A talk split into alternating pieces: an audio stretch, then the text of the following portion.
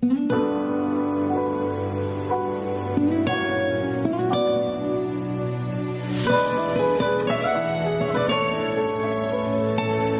déjame llevarte a la zona, a ver el Alcázar de Colón. Quiero olvidarme del tiempo que marque el reloj del sol. Hay amor, hay amor. Besarte en el parque Villini, casarnos en la catedral, bailarte en la tarazana y darte un besito estilo colonial. Ver las palomas en las ruinas, bailar un son con bonje, comer un helado en el Conde contigo y esperar juntitos el amanecer otra vez. Niña, déjame llevarte a la zona. Ya tú fuiste a la Torre Eiffel. Ya te montaste en el subway. Ahora camina conmigo la Noel, de la manito mi bien. Ya fuiste a China y al Louvre. Vamos a casar este año. Bailemos bachata hasta el amanecer.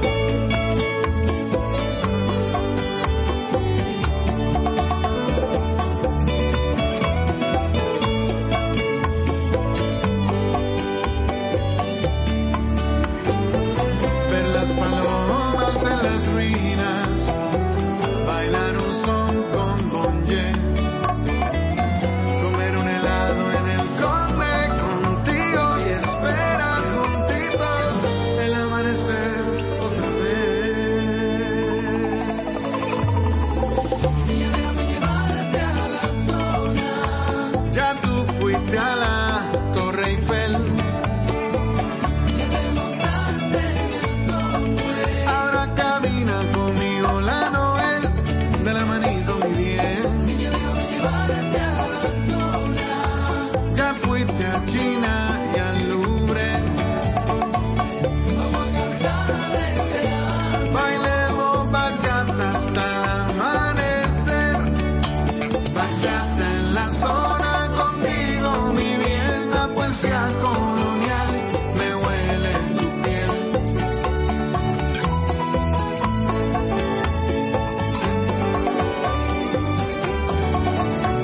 Bachata en la zona contigo, mi bien. La poesía colonial me huele tu piel.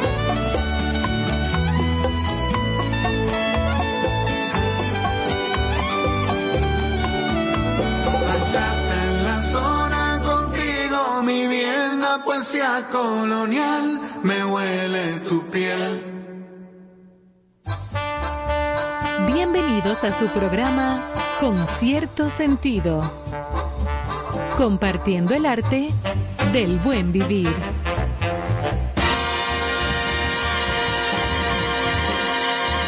Por estación 97.7.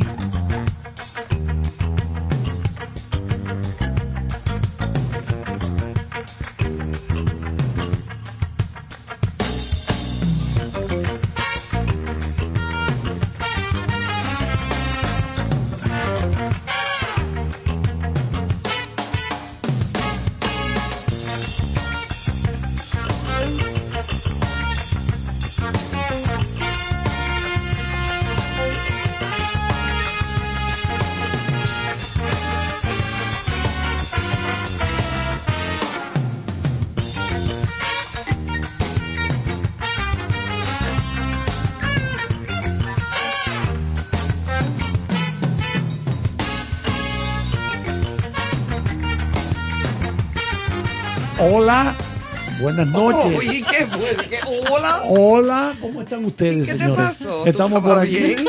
Estamos orondos en este miércoles. Profesor, nada está escrito. Estamos oriundo, a 16 del mes de marzo, sí, señor, del año 2022. En vivo y coleando. ¿Cómo demostramos, Ivonne, de que estamos en vivo?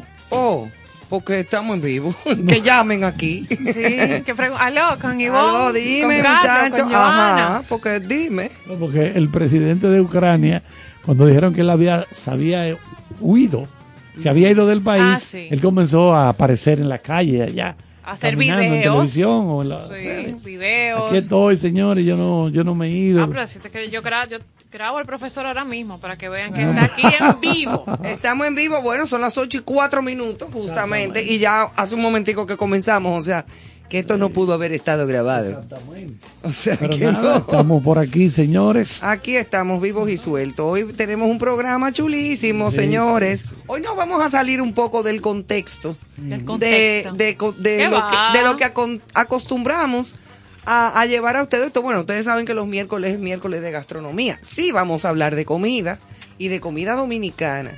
De un lugar muy conocido por todos los dominicanos. De aquí y de allá, porque hay gente que cuando viene de allá se lleva muchísimas cosas de ahí. Sí. Por eso es que para mí el programa sigue siendo como dentro de Con Cierto Sentido, porque aquí en cabina estarán dos personas. Que son dos personas, sí. Dos invitados, obviamente dos personas, gracias. Dos Johanna. Hombres, ajá. Hombres, varones, macho, masculino. Dos embajadores de la cultura dominicana. Uno en el área gastronómica y el otro en el arte y el humor. Desde hace muchos años. Esta noche tendremos a el señor Carlos Estrella, el dueño y director de Cosas del País, hablándonos de todas las anécdotas, la historia y de cómo comenzó este negocio, etcétera, etcétera. Y nuestro querido Felipe Polanco Boruga, que también es parte de la familia. Don Carlos también es parte de una gran familia de nosotros, o sea, que vamos a pasar una noche no se mueva de llena ahí de anécdotas, de comentarios, de cuentos y de cosas muy divertidas. Sí. Propias del dominicano. Claro, como somos nosotros. Cuando uno piensa en cosas del país, de inmediato le viene a la mente un chivo relleno de moro. Sí. No, y ahí venden unos chicharrones con una yuquita a veces, mira. Wow, qué rico. Unos chicharroncitos con yuca, que eso no tiene mamacita en la historia. Ahí venden muchísimas cosas buenas, el queso de hoja de ahí es un palo. Y la miel de abeja ahí que yo la compro. Buenísimo, todos los dulces criollos, muchísimas cosas, y vamos a hablar con Don Carlos. Y grequitas con unos jarritos pintados a mano. Pintados a mano con florecitas y cosas muy lindas. Para mí uno de los venir más bonitos que hay. Son preciosos, así es que prepárense. Di que sí, Emanuel, di que sí, okay. Ah, está bien, Emanuel, métete en rojo para que tú veas. No, pero esta noche la vamos a pasar súper bien, súper bien. Sí, ombliguito de semana, como le decimos a los miércoles, para que usted pueda relajarse un poquito. Claro. Soltar un poquito lo que lleva de semana. Ay, sí, porque nos llevan recio, mana. Sí. Esto no está fácil. Señores, efemérides de hoy. Tú ves, eso sí me gusta. Hoy es Día Nacional en los Estados Unidos del oso panda. Así mismo es. Aunque no es un animal oriundo de allá, son chinos. Viven en las montañas de la China, de ahí es que y solamente comen bambú. Bambú. Los retoñitos y el interior del árbol de bambú comen los pandas. Son preciosos. ¿Cómo está el conteo? Tú que llevas, Ivonne, un conteo de cada panda que nace en el mundo, porque son pocos, hay muy pocos ya. Hay muy pocos pandas. Incluso hay zoológicos y hay lugares en China y zoológicos importantes del mundo que están procreando, o sea, tratando de que se procreen. Los chinos han estado donando. Reservas de pandas. Claro. Sí, porque son difíciles incluso de que se reproduzcan en cautiverio. Cuando nace uno, eso es una cosa, una fiesta pero nacional casi, y son difíciles incluso de que se den ahí. Ahora, las madres pandas, yo el otro día vi un documental precioso. Las madres pandas son de los animales más protectores y cariñosos, que tú los ves como cargan a ese bebé, pero los cargan y los abrazan. Y se lo pegan de su teta para darle su leche. Y esa combinación perfecta entre blanco y negro. Ay, qué cosa tan bella y tan tierna y tan hermosa. Entonces eso como que conmueve a uno, lo que es la maternidad. Que a propósito del oso panda y de eso de la maternidad, todos los padres o madres y madres que estén en ejercicio, como una servidora, tenemos que estén en ejercicio en fuego. Tenemos una cita este fin de semana para tratar por cualquier vía que usted tenga o prefiere, streaming, el cine, no sé, para ver la película Red, profesor, que estrenó.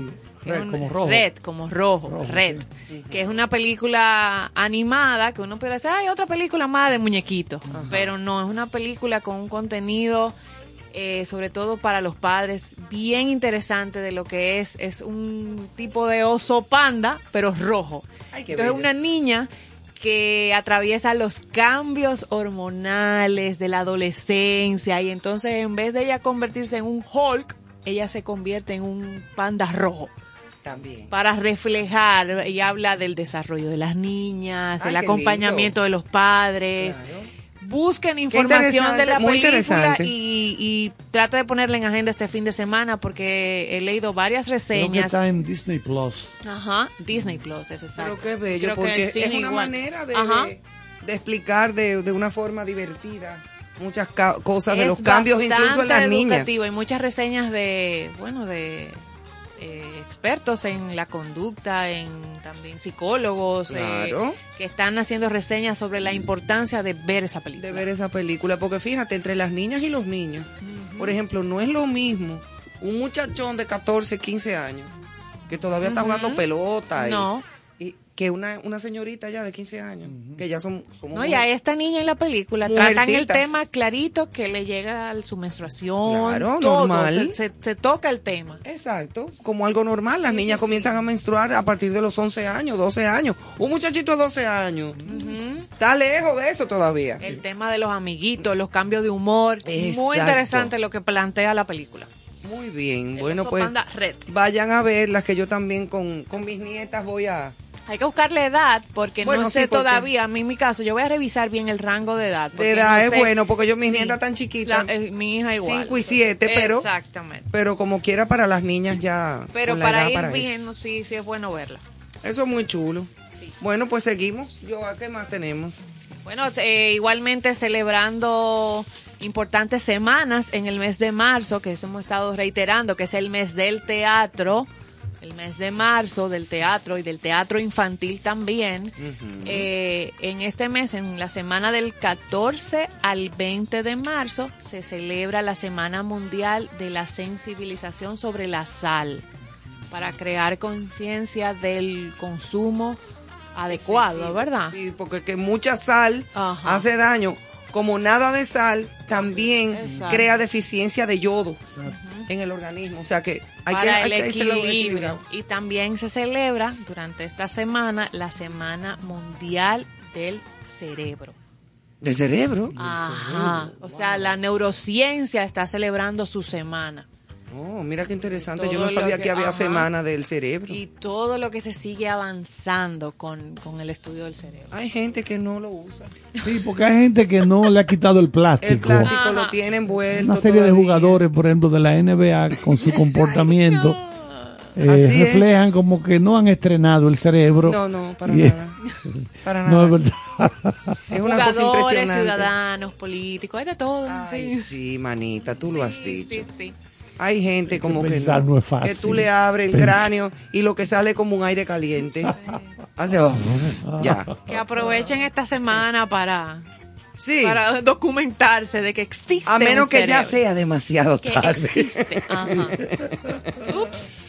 Bueno, señores, hoy Google,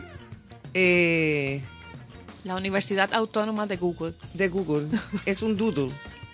¿Cómo la cosa? El doodle es El doodle es una alteración temporal del logotipo de la página principal de Google para celebrar eventos, días festivos o logros. Tú sabes que el día de la Independencia pusieron una banderita dominicana. Dominicana, ellos cambian temáticamente su loguito. Bien. Entonces, hoy hubo un cambio en su logo. Okay. El doodle. Exactamente. Pusieron. Justamente miércoles 16 de marzo ellos decidieron festejar la vida y lo traemos aquí para igual seguir educando, y nosotros también. Yo desconocía esta mujer, la vida de la educadora, ceramista, vidriera y alfarera de nigeriana, Ladi Kwali. Ladi Kwali. una mujer que ayudó a presentar la belleza del arte nigeriano mediante sus diseños de losa decoradas. Yo me imagino que bellezas, porque ese arte africano, hay muchísimas cosas bellísimas de lo que es la artesanía africana. Y hay una historia muy bonita de ella. Si van al Doodle para que la busquen, eso usted lo accesa desde su celular y conoce de esta mujer que su abuelita le enseñó esa técnica de la cerámica y de pintarla, y entonces como personas en Nigeria de cierto ya nivel económico la descubren y sacan esta obra a la luz. Claro, yo me imagino que piezas únicas cada una. De alfarería. Alfarería y vidriera también. ¿Tú te imaginas cuántos trabajos de vidrio preciosos tienen que haber de esa mujer? Yo lo voy a buscar después con calma, así. En el Doodle. Sí, le das ahí al clic, está la figurita de ella. Ya la veo, ahí está, la tenemos ahí. Negra. Los vitrales. Artesana. Una de las cosas más que impresionan más aún, el asunto de los vitrales que se usan en las iglesias. Ay, sí, son bellos. Esos son piezas únicas. Eso debe ser caro. Que sí, caro. No, y además son piezas únicas, trabajadas a mano.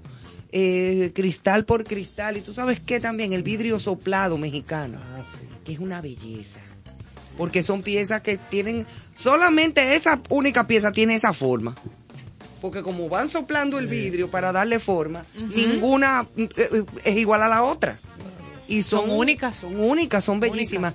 Yo tengo en mi casa unos vasitos, unas copitas como de licor, que me regaló una amiga una vez, mexicana, que vino de allá, me las trajo de regalo, que son de vidrio azul, de ese azul cobalto, azul como el azul Coyoacán de la casa de Frida Kahlo.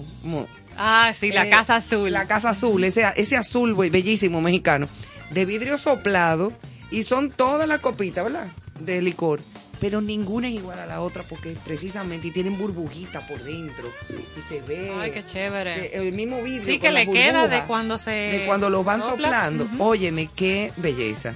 Ese fue para mí uno de los regalitos más bonitos de artesanía que me han hecho. La artesanía mexicana es muy rica, bonita. Muy rica también. Entonces, bueno, ahí tenemos una noticia de Fórmula 1, Carlos. Sí, la Fórmula 1 arranca ya la temporada. Estamos con este fin de semana que se inicia, bueno, que por cierto también ya Netflix colocó la cuarta temporada hace 2 o 3 días la colgaron ya, como siempre, completa. The Drive to Survive. Exactamente, The Drive to Survive, que es, te van llevando. Para poner picante al arranque. ¿Cómo es la rutina en una escudería, por ejemplo, de Fórmula 1? Sebastián Vettel, primer piloto de la parrilla de la Fórmula 1 en protestar por la guerra en Ucrania y en asegurar que no competiría este año en Rusia. Bueno, ya ese premio fue cancelado. El premio de Rusia, obviamente, lo cancelaron. Lo que pasa es que Vettel fue el primero que antes de cancelarlo dijo, yo no voy para allá. Ahora en las pruebas que ha hecho Fórmula 1 en Bahrein, donde va a ser el primer gran premio, el alemán de Aston Martin luce un casco en el que pide fin de la guerra, con un letrero que dice no a la guerra, en la que la primera O es un girasol con los colores de la bandera ucraniana. Justo debajo les acompaña el hashtag, el símbolo de números Racing United, y también al lado de la bandera ucraniana que recorre el casco se puede leer una parte de la letra de la canción Imagine de John Lennon. Ay, qué bella. Eso fue lo que me llamó la atención. Una de mis canciones favoritas de todos los tiempos. De esa curiosidad de este piloto que, claro, del que soy fan. Y el girasol es la flor nacional de Ucrania. Sí. Entonces tienen su casco, pueden buscarlo. Míralo acá. Los párrafos de Imagine. Ay, bello. Eso es precioso. Y dice no war.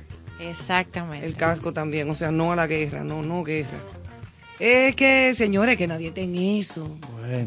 Es que nadie está para eso ya. Por lo menos en esta parte del mundo la imagen de Rusia está muy maltrecha. Hay alguna gente que está queriendo justificar. Sí, como que defendiendo, señores, es que ya eso no es una cuestión defendible. Ucrania se quería meter en la OTAN.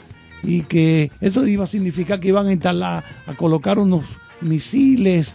Todo eso se ha hablado. Sí, de todo. Yo he oído de todo. Pero, señores, ¿tú sabes lo que es tirar una bomba en un teatro lleno de gente?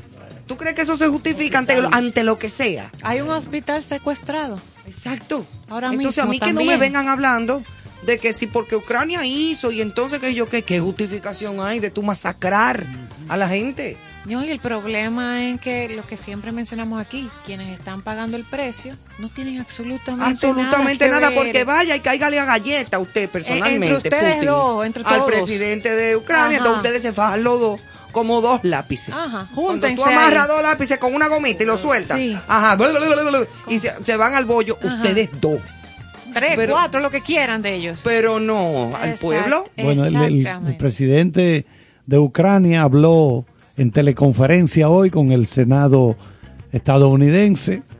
Se ha graduado de oratoria. El gobierno de Estados Unidos va a llevar otra ayuda de 800 millones de dólares. Y ovación 800. De pie. Sí, porque... mientras el teatro allá en su buena. Entonces así no es. Así no puede ser.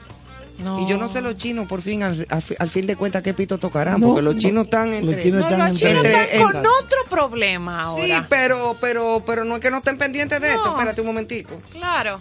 O sea, ellos no se han metido de lleno, pero se están haciendo los chivos locos con algunas cosas. Pendientes nos toca a nosotros estar ahora. O los chinos locos, mejor. Como decía Ángela Santana, nuestra invitada el lunes en Índice, infórmese, manténgase informado. Entonces nos toca estar como que con un ojito abierto, porque en medio de tantas noticias, ahora estos chinos también tienen un tema de confinamiento. De confinamiento, señor, el COVID otra vez. Y las cadenas de suministro otra vez a afectarse. Entonces hay que estar atentos a dos situaciones, a que el granero de Europa está bajo ataque y que China entonces tiene fábricas que comienzan otra vez a cerrar. Aunque obviamente, digo, creo yo, no sé, porque no soy especialista en el tema ni mucho menos, pero la primera vez, cuando salió el COVID, la primera vez de China, no se sabía cómo era la cosa y ya habían gente contagiando por otro lado. Ahora sí se sabe y ahora sí están cerrando ciudades. Pero uno no sabe cómo pueda manejar. O sea, se maneja por lo menos ahora con más conocimiento y hay vacunas. Exacto. Ya es otra la historia de cuando esto comenzó, que no se sabía absolutamente nada de nada. No, y que mientras sucedía uno estaba en otra cosa. Ahora nos corresponde, que ya sabemos, puede estar un poquito más atentos. Informados. Exacto, informados. Informados en todos los aspectos. Cuarto ya. Cuarto general. Está aquí con algunos titulares de BBC. Cuarto general ruso muerto en Ucrania. O sea, van cuatro generales rusos que han muerto, han caído en Ucrania. También por primera vez el presidente norteamericano Biden llama a Putin criminal de guerra. Sí, ya. Por primera vez. Le llama criminal de guerra. Como decía Johanna, Rusia bombardea un teatro donde se estaban protegiendo civiles. Civiles. Casi siempre cuando atacan un hospital...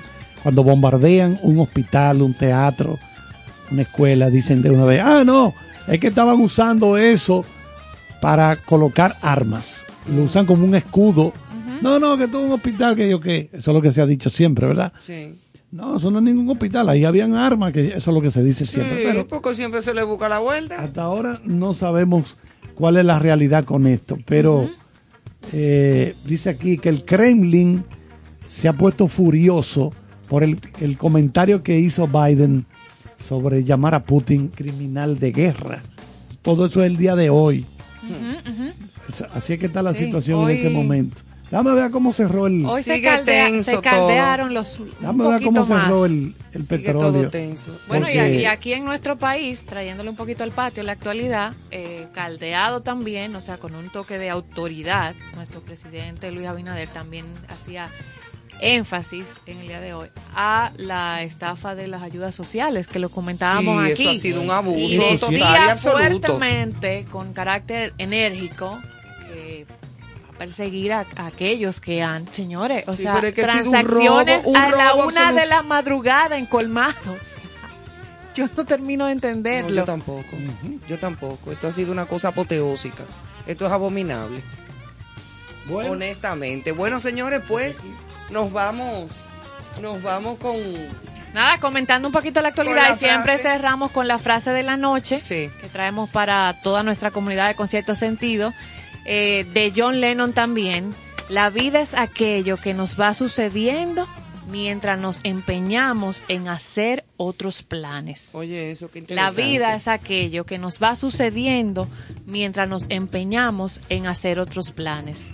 Bueno. Y con John Lennon vamos a abrir este segmento... Nuestra primera pausa musical para dar inicio al programa. Ya lo saben que a partir del segundo bloque estaremos compartiendo con don Carlos Estrella cosas del país, historia de este lugar, anécdotas, muchas cosas interesantes. Y más adelante se suma con nosotros también nuestro querido Felipe Polanco Boruga, a Néstor Caro, nuestro amigo y compañero de trabajo, lo estamos también esperando. Viene de camino. Sí, más adelante, que está cumpliendo con unos compromisos. Y bueno, esta noche va a estar la cosa muy buena aquí. Así es que no se lo pierdan. No se mueva de ahí.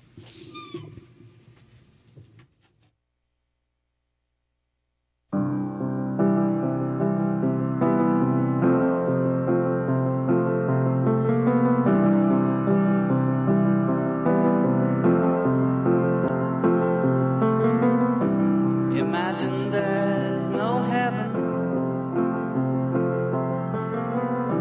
It's easy if you try. No hell below us. Above us only sky. Imagine all the people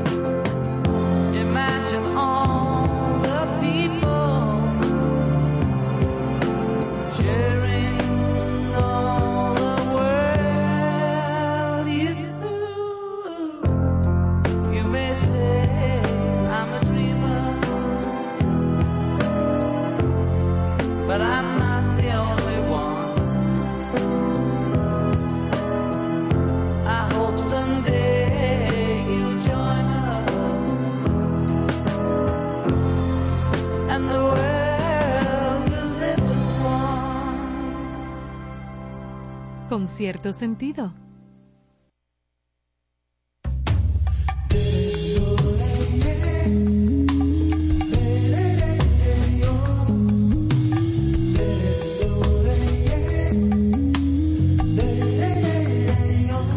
Con la melancolía de un 1 de enero y con la incertidumbre de que viene después, con todas tus virtudes, todos tus errores, te empiezo a querer. Con el amor que duele fui volando hasta el cielo. Detrás de tus anhelos se esconde aquel amor. Si no recorro calles tras tu olor a manzana, si no encuentro en tu pecho el remedio al dolor,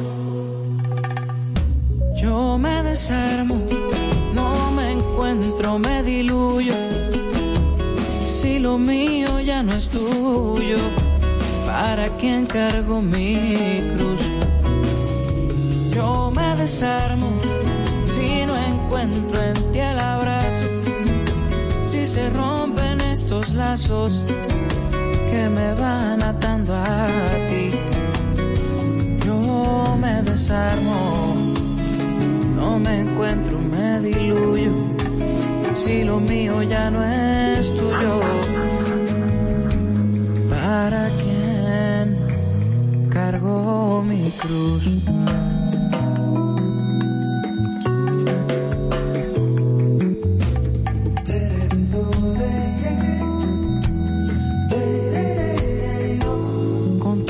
Mañanas que invertí en que me quieras, con todos estos sueños que a tu noche entregué, con el azar y el miedo de perderme en tus besos, te vuelvo a querer. Me diste de tu espacio, te dormiste en mi nube, me hiciste ver el cielo cada día más azul. Hoy recorremos calles y tu olor a manzana me salva, me hipnotiza, me aleja del dolor. Yo me desarmo, no me encuentro, me diluyo. Si lo mío ya no es tuyo, ¿para quién cargo mi cruz? Yo me desarmo, si no encuentro en ti el abrazo, si se rompen estos lazos que me van atando a ti. Yo me desarmo, no me encuentro, me diluyo, si lo mío ya no es tuyo, ¿para qué cargo mi cruz? ¿Para quién cargo mi cruz? Yo me desarmo, no me encuentro, me diluyo, si lo mío ya no es tuyo, ¿para quién cargo mi cruz? Yo me desarmo si no encuentro en ti el abrazo, si se rompen estos lazos que me van atando a ti. Yo me desarmo, no me encuentro, me diluyo, si lo mío ya no es tuyo, ¿para quién cargo mi cruz? ¿Para quién cargo mi cruz?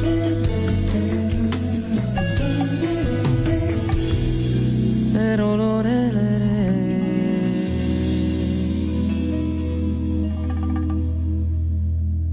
Cuquín Victoria, Con Cierto Sentido. Muchísimas felicidades a mis amigos de Con Cierto Sentido. Gracias por compartir el arte del buen vivir. Enhorabuena, ya nos vemos.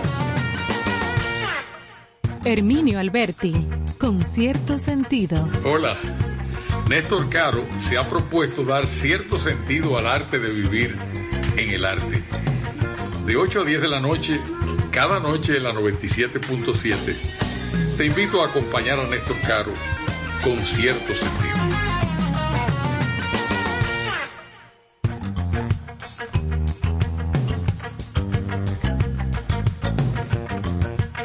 Aquí estamos de vuelta, amigos. Gracias por seguir con nosotros. 8:35 de la noche.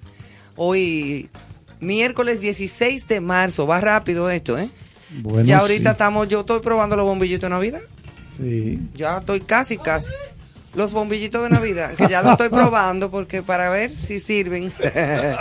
Porque esto va bastante rápido. Ya ahorita estamos ya en Semana Santa, es el mes que viene. No me tiene que mirar así. Señores, aquí estamos en cabina con don Carlos Estrella de Cosas del País y con Felipe Polanco Boruga, que me acaba de cortar los ojos. No entendí este asunto. ¿Es para Carlos o es para mí? Para los dos, para que se los repartan. Pero el artista. Artistas los dos, ustedes son artistas. Carlos Estrella, el viejo de los dulces. Y bueno, que son esos dulcitos. No, se aparecía a veces allá en Calorvisión, con unos chivos rellenos de moro. Yo me acuerdo de eso. A Freddy Beras le gustaba eso mucho. Hay una historia buena de eso. Sí, es verdad, ¿eh? Chivos rellenos de moro. Un chivo relleno de moro, pero Felipe, tú no estás comiendo tanto como antes. No, yo me he organizado. ¿Eh? Me he organizado. Es verdad, ¿y que tú comes? Mata, ¿eres vegano? He aprendido. No, yo soy de aquí del capital, pero he aprendido. He aprendido a comer saludable. Cosas verdes, principalmente. Sí, porque eso es parte de la salud, aunque hay que comer proteína también, carne. Está bien, pues cómete tu carne, yo me como hierba. Sí, como carne también. Sí, pues, y matas. Hablando, bueno, hoy, los miércoles nosotros regularmente hacemos unos miércoles de gastronomía. De maridaje. O sea, de temas de comida, de temas de comida gourmet. Okay. De gente que viaja para conocer todo tipo de comidas del mundo, pero decidimos hablar de lo que es la comida dominicana. Ok, yo tengo una pregunta para empezar. Dime. Sí, porque no se puede. Tú puedes preguntar lo que tú quieras. De los mismos temas, de gastronomía. Claro. Ajá. Los expertos, este señor que es un experto. Pero éramos nosotros, ¿no? Éramos nosotros. Nosotros, no, pero una pregunta para ustedes, para el público. Para que alguien me la responda, yo tengo muchos años tratando de averiguar eso. ¿El qué? ¿Por qué el pan de agua hay que comérselo con la ranura para arriba? Es verdad. ¿Sabes por qué? No, vamos a ver, Carlos Estrella. Carlos Estrella sabe de eso, es verdad. El pan de agua tiene una barriga arriba. No, señor. Dos barrigas. Son dos barriguitas. Una barriguita. Entonces, si tú lo volteas, te puede hacer como una canoa que se te voltea. No, al contrario. No. Si tú pones el pan de agua con las dos cositas para abajo, tiene más equilibrio. No, señor. Y cuando usted lo parte. Como dos almohaditas. Oye, ¿por qué no? Porque cuando tú le metes el tomate. Pero ¿quién te ha dicho que yo no voy a echar tomate? Yo me lo quiero comer sin la mantequilla que tú le pongas como quieras. No, yo quiero mi pan de agua abierto. Con aguacate. Aguacate, que no sea guau. No se preocupe que del que es como Carlos bien. Tiene una inquietud parecida, que porque es que le quitan la telera y no se la ponen más. Ya. Sí, porque solamente ¿por se come la telera en diciembre? La telera en diciembre y la bichuela con dulce en estos días. ¿Por qué? Atiende porque eso todo el dominicano es lo más especial que hay. El dominicano rompe todas las reglas del mundo, las rompe. Sí, es verdad. Óyeme, ¿por qué? Porque somos así. La telera. Somos así. La telera. Dominicano es que somos así. Es un producto que se hizo y se inventó para comerse en diciembre, pero que la gente entiende que nada más en diciembre. Ahora ¿Puedes buscar una telera en julio? No, en enero, febrero, el día que tú quieras. Tú me encargas telera, a mí te la traigo. Nunca no hacen telera así. Claro, siempre, el año entero. ¿Dónde hacen telera el año entero? En Moca. La mejor telera que se hace en este país se hace en Moca. No es porque yo soy de allá. Oye, Carlos. No es porque yo soy de allá, ni nada, pero que es así. Es verdad. Pregúntale a él. Y está siempre, todo el año. Todo lo que hacen ahí, güey.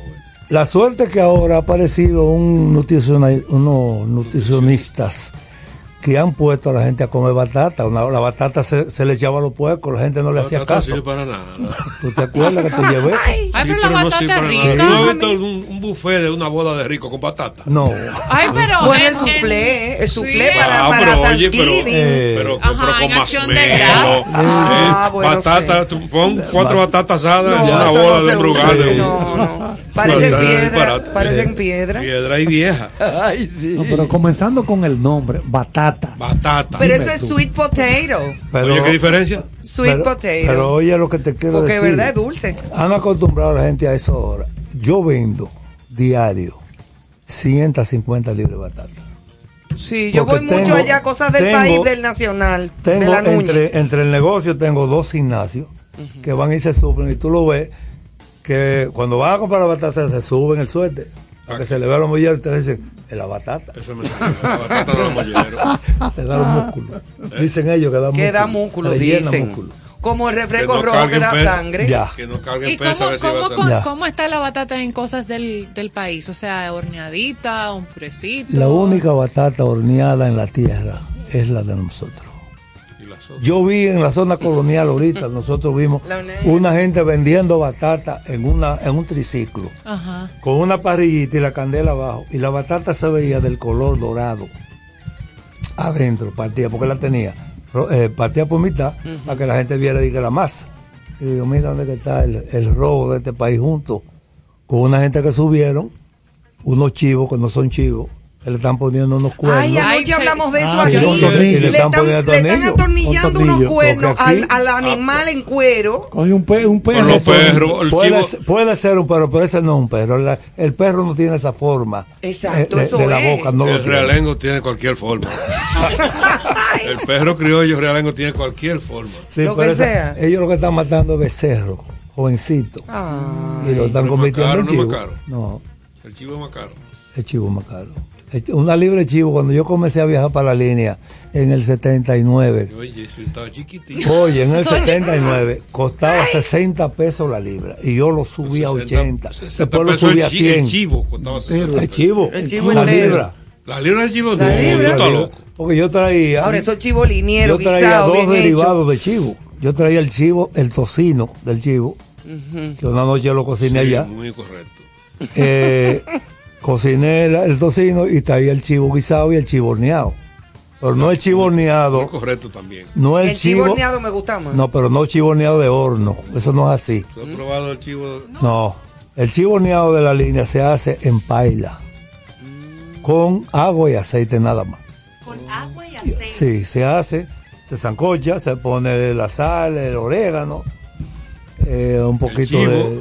En el chivo. El chivo, hay que ponerlo. Y se le pone aceite, entonces cuando ya está sancochado, tú le dejas el vapor, el agua se evapora y se queda friéndose en el aceite. Pero es una cosa riquísima. Ay, Dios. ¿Y cómo comienza Cosas del País? ¿En qué año es que arranca? ¿Y cómo comienza Carlos Estrella a familiarizarse con lo que es el negocio de la comida criolla y los dulces criollos? Lo primero fue que tu tío fue el primero que me invitó a un programa de televisión que se llamaba El Gordo de la Semana. Ahí no me digas, yo no sé. ¿De qué se trata eso? Mi primera aparición en televisión para yo promocionar Cosas del País. ¿Qué sucede? Yo vengo en la autopista Duarte, donde están los bambús. Ahí en... Sí, porque siempre uno... Y siempre digo que Dios guía a uno desde arriba. Siempre lo he dicho. Y le dije a mi compañera... Cosas del País, me dicen, tú has inventado otra cosa, pues yo tenía una discoteca, una de las discotecas más concurridas en la zona colonial. Se llamaba Sueños. Que no era una discoteca. Sueños. Yo presentaba a Felipe a 7 pesos por persona. A 7 pp, pero eso hace mucho, tú eres viejo, Felipe. ¡Guillo! 7 pesos por persona. ¿Cuánto costaba un frasco de? No, 1.50 costaba una botella y 2 Coca-Cola. Y 4 cervecitas chiquitas costaban unos 50. Y la entrada 7 pesos. Pero eran las estrellas, 7 pesos. Sí, 7 pesos porque si una botella de ron costaba 1,5. Señores, en el 81 hicimos el show La Gran Unión. Cuquín, Milton, Cecilia y yo. Y era jueves, viernes y sábado. Y jueves y viernes era 7 pesos. Y los sábados 10 pesos. Por persona. Y se ganaron un dinero. Ay, se ganaron unos ¿Cuánto costaba un carro en esa época? 12,000 pesos. Pero oye los sistemas de venta de los carros. El primer carro que yo compré, compraron en mi casa, mi papá y mi mamá, costó 3,200 pesos. Sí, señor. Un Morris 1,300 verde que yo tenía. Sí. Pero oye cómo era el sistema 103. Antes. Perdón, Felipe. Oye cómo era el sistema antes de comprar vehículos. Para que tú veas cómo son las cosas. Tú ibas donde el concesionario que te vendía la X marca. Y tú le decías, a mí me gusta ese carro. Él te decía, ¿cuánto tú tienes en efectivo adelante? No, 1.500 pesos. Si tú eras de su confianza y él conocía a tu familia, él llamaba al contable y le decía... Dale un Un vale. No, hazle un pagaré. No, hazle un inicial de 1.500 pesos. Recibe si el carro costaba 10.000, tú quedabas debiendo 8.500 pesos. Uh-huh. Esos 8.500 pesos, ¿en cuántos meses tú lo quieres pagar? ¿En 12 o en 24? En 24. Ponle un 2%. Te multiplicaban los 8.500 por un 2%, y esa suma entonces te la dividían entre los 24 pagarés. Tú firmabas 24 pagarés, debo y pagaré, sí, bueno, la suma, bueno y válido por tanto, y tú firmas. Entonces todos los meses, si tú no ibas... Y ya no es así. ¿Perdón? Así. Ya no con pagarés es la cosa. No, ahora es una computadora que diario te genera un interés diario. De eso que tú firmaste. Wow. Eso no lo controla nadie. Nadie. Eso es así. Cuando te dicen el sistema se cayó. Exacto. Entonces, nadie continúa con el bambú. Bueno, entonces cuando llego al bambú, porque yo fui vendedor 27 años de mi vida. Yo viajaba en la República Dominicana. Cuando yo oigo un político que dice, acabo de recorrer el país, digo yo, quítame la televisión de ahí. Eso es un hablador. Yo tengo 40 años y no he terminado. ¿Tú te entendías? Entonces le digo, amigo, mañana mejor ponme cosas del país. Pero cuando caminé como medio kilómetro, le digo, de todos los pueblos lo mejor. Dice, ¿qué es? Digo, mira, en la capital no hay un sitio chiquito que aglutine todo lo que hacen en los pueblos. De nunca lo mejor pensé, que se haga en cada pueblo. Nunca pensé ni he pensado de que poner supermercado, porque eso no es verdad. No puedo. Y te voy a decir por qué no puedo. Yo he ido a como 20 programas de televisión y me he manifestado con lo mismo y he dicho lo siguiente. Si aquí una entidad seria, un gobierno serio que quiera mantener las tradiciones de este país, va a tener que lanzar gente a la calle a visitar la gente que todavía fabrica una lata de dulce de batata con coco. Porque si tú la mandas a hacer 2 latas, no te lo hacen igual. Ellas saben hacer una sola lata. Pero ¿qué sucede? Esa señora tiene 75, 80 años. Y tiene un hijo, dulce. Y tiene un hijo que vive en Nueva York y le manda $200 y dice, mamá, no me coja calor por nadie. Que yo no quiero que tú hagas eso. Entonces yo tengo que viajar y sentarme con esa señora y convencerla. Te voy a hacer un testimonio fácil. Un día me invita Felipe a un programa y me pregunta que cuánto vale un pote de semilla de cajuil. Yo le digo 300 pesos en ese entonces. Sí. 300 pesos. Oye, se puso loco. Está loco. Espérate. Ahora que está caro eso. No, pero déjame terminar. Déjame terminarte la historia. Un día le toca hacer un reportaje. Me dice, Carlos, vamos donde la gente caza la semilla. Y yo quiero verlo. Digo, camina. Y cojo con él para allá. Yo me quedo en la autopista para no meterme en eso, porque yo sabía lo que iba a pasar para allá adentro. Y lo dejo que le entre. Estamos hablando. Él deja que le entre. ¿Cómo se llama eso? Una jarda. Una jarda. Abajo. Él vio cómo la mujer enterraba la semilla de cajuila, la asaba, la pelaba con la mano, semilla por semilla, peladita, porque si tú le dejas un pelito a eso es lo más amargo del mundo. Sí.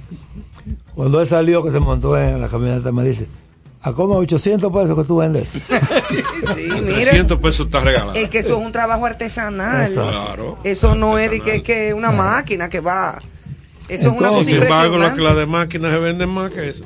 Pero entonces, me surge la preocupación. Esa señora tiene 75 años, tiene un hijo. Tiene más. Si es que está ahí. Y los otros, y todo tan artesanal. Corremos peligro de perder las cosas del país, o sea, ese relevo. Yo tengo el nombre de Cosas del País para los próximos 5 años si esto no cambia. Uepa. No me va a preguntar cómo se llama. ¿Cómo le voy a poner? ¿Cómo? Lo que queda del país. Pero eso es serio. ¿Pero eso no va a ser por lo dulce nada más, no? No, por lo dulce no. No, oye, lo que ahí hay un queso de hoja. Pero sí. Eso es serio, porque esa es la cultura gastronómica, o sea, esa es la pero identidad. Pero es que el progreso y el modernismo se está llevando a eso. Porque oye lo que pasa, ahí voy. Oye lo que sucede.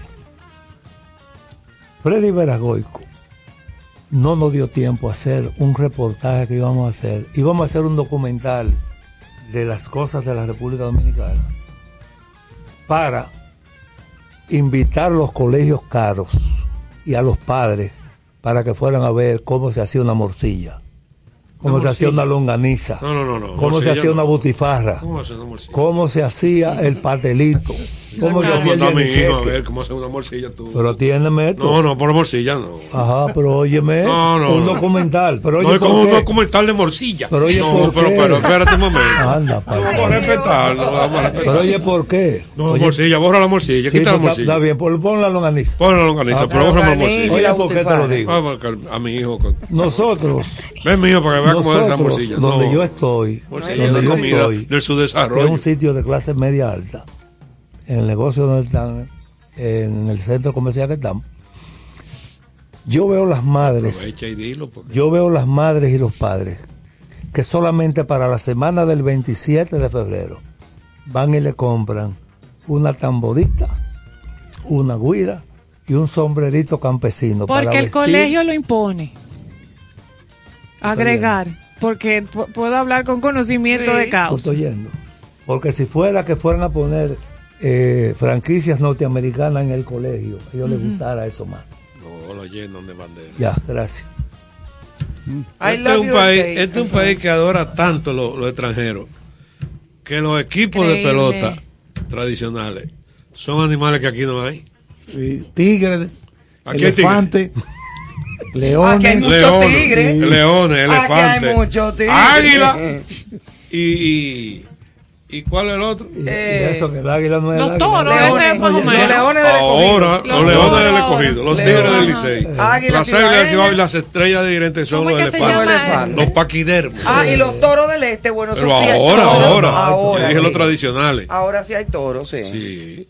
Pero no, eso copiado de los equipos de Estados Unidos. Claro. Sí. Ahora se diría muy muy feo. ¿Cuáles serían los nombres? Más o menos, debería ser. El saltacocote los saltacocotes de Jaina. El chacolago. Eso van a ser los azules, los rojos. Los jurones de San Pedro. El jurón no de aquí. El jurón sí. No, el jurón no de aquí. El jurón es un pájaro. No, el jurón lo importaron. Trajeron. Ah, no, ay, sí. No, el jurón lo trajeron para comerse. Oye, trajeron una culebra. Oye, trajeron una culebra que se comiera los ratones. Sí. Y entonces se llenó de culebra el este.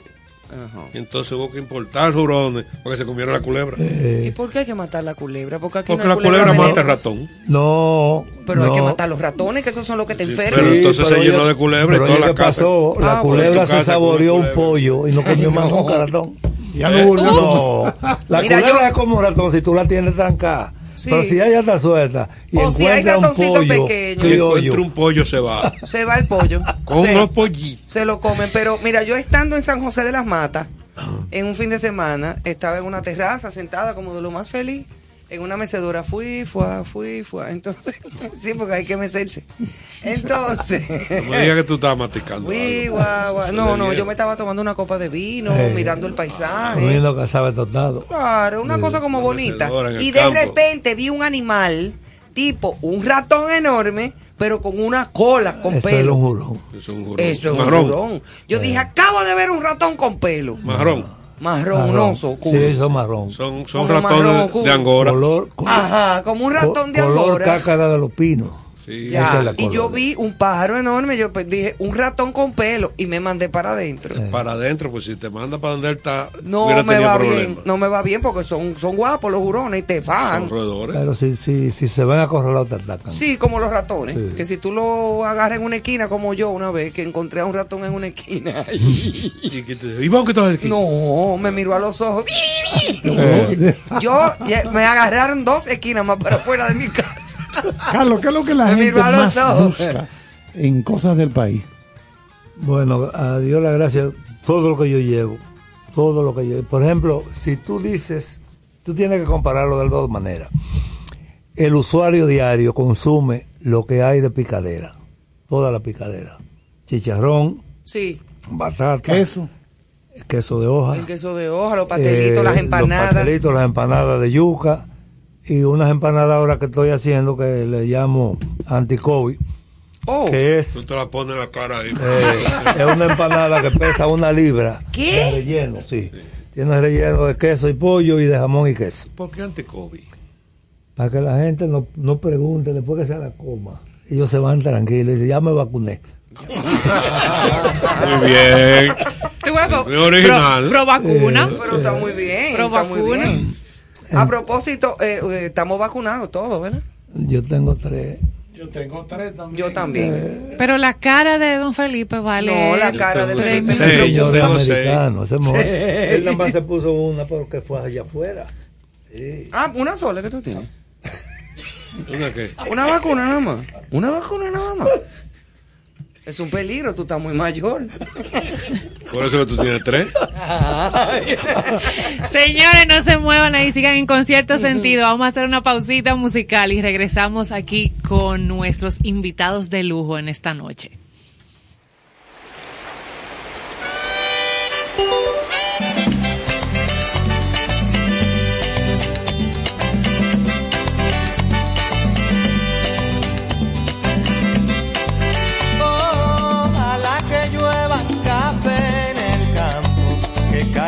Aguacero de yuca y té, del cielo una harina de queso blanco y al sur una montaña de berro y miel. Oh, oh, oh, oh, oh, ojalá que llueva café.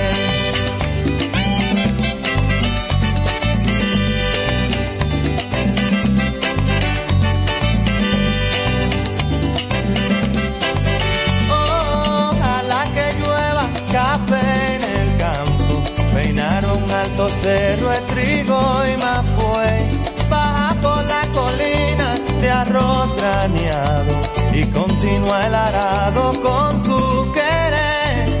Oh, oh, oh, oh, ojalá el otoño en vez de hojas secas vista mi cosecha y sale, sembra una llanura de batata y fresas.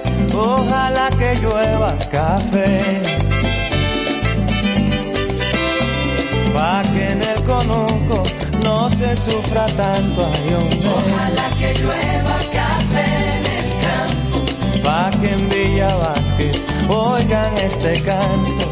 Ojalá que llueva café en el campo, ojalá que llueva, ojalá que llueva y hombre. Ojalá que llueva que llueva café.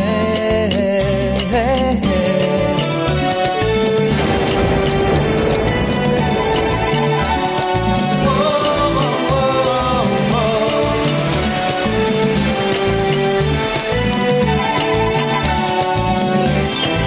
Oh, ojalá que llueva café en el campo, sembrar un alto cerro de trigo y mapuey, baja por la colina de arroz graneado y continúa el arado con tu querer.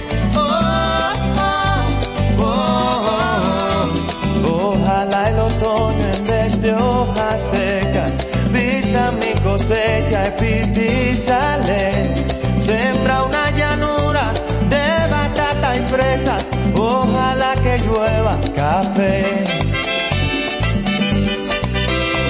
pa' que en el Conuco no se sufra tanto. Oh. Ojalá que llueva café en el campo, pa' que en los montones oigan este canto. Ojalá que llueva café en el campo, ojalá que llueva, ojalá que llueva y hombre. Ojalá que llueva café en el campo, ojalá que llueva café. Pa' que todos los niños canten en el campo. Ojalá que llueva café en el campo, pa' que las romanas oigan este canto. Ojalá que llueva café en el campo, ay, ojalá que llueva, ojalá que llueva y hombre. Ojalá que llueva café en el campo, ojalá que llueva café.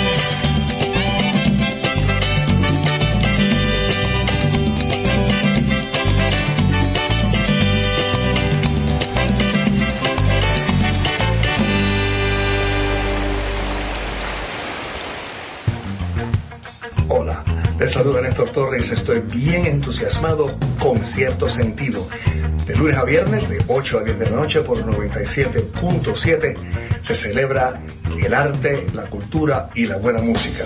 Felicitaciones, Con Cierto Sentido.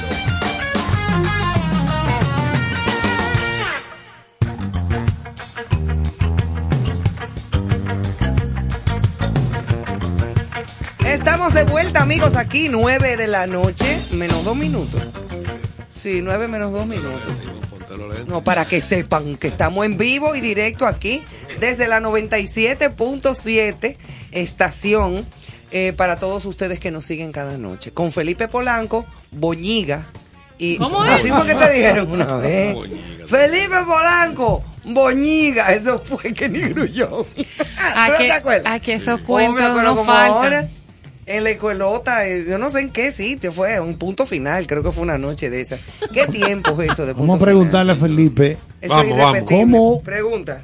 Ha cambiado el público que asiste a los espectáculos de humor en estos tiempos, comparándolo con épocas anteriores? La clase de gente que va y eso. Es que nosotros tenemos un público que cautivo.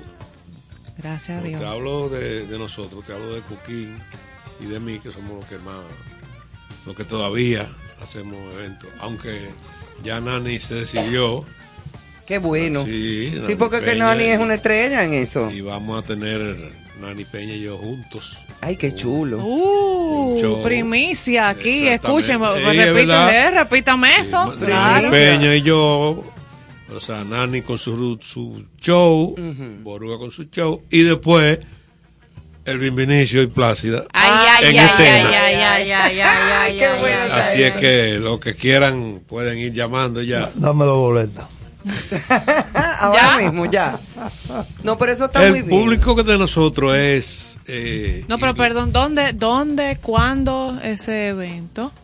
No, o sea que ya nos decidimos. Ya lo van a formular, porque yo sé que la gente iba a empezar a preguntar en... Claro, Nani tiene importante. 16 años retirada del... Sí, Nani vive fuera del país también, ¿verdad? Y yo también. Y tú también, pero hay aviones. Pero son de nosotros. Como dicen. Hay una pregunta, cuando yo vivía en Moca, y la gente se iba para afuera. Para fuera de Nueva York. Sí, para fuera. Sí, fuera de Nueva York. No, ese era el punto. Nueva York y Montreal después. No. Sí. Si es fuera, es Nueva York. Okay. Y si es en otro sitio. Entonces, hay que decirlo. Sí, hay que decir el nombre. Exacto. Sí. Es verdad. Por ejemplo, yo vivía en Puerto Rico. Exacto. Óyeme. Antes, tú, aquí somos dos o tres mayores. Gracias. ¿Quién es? La única que está fuera de ese rango de allí y aquí. ¿Quién es? Yo. Me la cara. Yo no soy ningún mayor. Yo no soy ningún mayor todavía. No, yo no. Tú me conoces hace muchos años, tú sabes que no. Y el que conocen hace muchos años, ¿qué es? Magistrada. No, hace mucho. Magistrada, pregúntemele a ella. Que al que usted conoce hace muchos años. ¿Qué es? Porque tú me conociste, yo chiquitica, ya tú eres un viejo. Y a Nelson Net también yo lo conocí chiquitico. Está bien, ya lo sé. Ese me acuerda a mi papá, Nelson Net. Qué cosa tan grande. Tú sabes que papi no quería saber de Nelson Net. No, mi papá nunca. Entonces, oye, la pregunta que uno se hacía en Moca era la siguiente. Uno llamaba a la emisora. Pregúntale a él si ya él hizo la residencia americana. Porque la residencia. Que se sacaba facilísimo. Antes sí. Y... ¿por qué se sacaba tan fácil? No, porque no había tanto... No había terrorismo, no había periquitos. El dominicano daña todo. Ay, no, el mundo atiende por qué. El mundo se dañó. No, pero oye, ¿por qué? Cuando los americanos descubrieron que aquí la gente daba 100 mil pesos por una visa falsa, ellos dijeron, vamos a ponerle costo a la gente que va a sacar visa. No vamos a estar así, con la mano cruzada. Ay, ese gente filibustero. Tú ahí pagas, pero si te rechazan tu pedito, tu cuarto. En los huesos está. Entonces, no daban muchísimo dinero por cosas falsas. Entonces, pero ahora mismo acaba de comprar un señor, acaba de comprarle a otro, antes de ayer en las noticias, un lingote de oro que le vendieron. Eso, de que ven para venderte este lingote. Pero hay gente así. y le dio 300.000 canoas. Sí, eso cada 5 años. Pues, que por un lingote de oro. Mira, tengo un lingote de oro que conseguí por Liquiele. Y él lo compró y llamó a otra gente. Sí. Oye, no te voy a decir, no lo diga nadie. No lo diga nadie, exacto. Y lo dime, dice, oye, conseguí un lingote de oro. Un lingote de oro de verdad. ¿Cómo un lingote de oro? Sí, un lingote, una vaina de oro grandísima. Un ladrillo conseguí que pesa muchísimo. Venga, que pasa por acá, pero no digas nada. Sin una ganga. Sí. Regalado. Eso fue lo que le dijeron. Y él dio 300.000 pesos. Esta vaina vale como 2 millones. Te lo voy a dejar en 300, por sea a ti. Un pedazo ¿de sabe Dios qué? Ajá, debe ser una piedra. Una cosa pesadísima y ya. Hace 20 años, acaba de pasar hace 20 años la gente iba y compraba un carrito de $500 y lo traía. Sí. Y le sacaba aquí dinero en una ruta que ponían, pero anda a ver ahora compré un carro, usado en Estados Unidos. Ve a buscar una ruta. Ya. Oye, un carro, ve a buscar una ruta. Te tiene que embrujar, sabe Dios. Bueno, sale muerto. El público. No, nada, eso que nosotros tenemos un público que son gente, mira, el otro día, hace ya como 3, 4 meses más o menos, tuvimos por Nueva York, Boston, Providence. Fuimos a varios sitios. Pero pica. No. Y en uno de los sitios, el dueño, él estaba que no cabía. Dice, porque yo tenía mucho tiempo que yo conozco casi todo el mundo. Es un sitio, Yonkers, Nueva York. Pero ese vecindario por ahí, el sitio lo conoce mucha gente. Y como dueño de negocio, pues él conoce más o menos quién va, quién no va, quién viene cada 2 semanas. Claro. Yo tenía gente aquí que no había visto nunca. Y la entrada era $100. Bastante. Y ahí no se podía caminar. Y gente devolviéndose. No me digas. Y de ese público que va, que tú dices... ¡Ey! Y se explotan de la risa. Ajá, que van a eso. Que fueron a disfrutar su noche. Y eso nos pasó en 3 o 4 sitios. Entonces, porque es que se ha abierto mucho el humor. Ahora hay los muchachos jóvenes que están haciendo ese stand-up. Cogen un tema. Y nosotros, que hacemos stand-up hace 40 años. Lo que pasa es que el nombre vino americano, como estábamos hablando ahorita. Y entonces ya, el stand-up comedy. La gente cree que eso vino ayer. Freddy Beras hacía stand-up antes de yo empezar en televisión. Para que sepa. Wow. Sí. Con Milton. No solo. Y solo. Freddy hizo una vez un show, todo Freddy, solo Freddy. Ah, el Hispaniola, creo que fue. Eso voy a preguntar yo, ¿y dónde se hacía? En el Hispaniola. Yo tenía como 2 años en televisión. En el Embajador también se hacía mucho. Y después en el Embajador era por temporada. Sí. Yo recuerdo que a mí me contrataron una vez para hacer un lunes.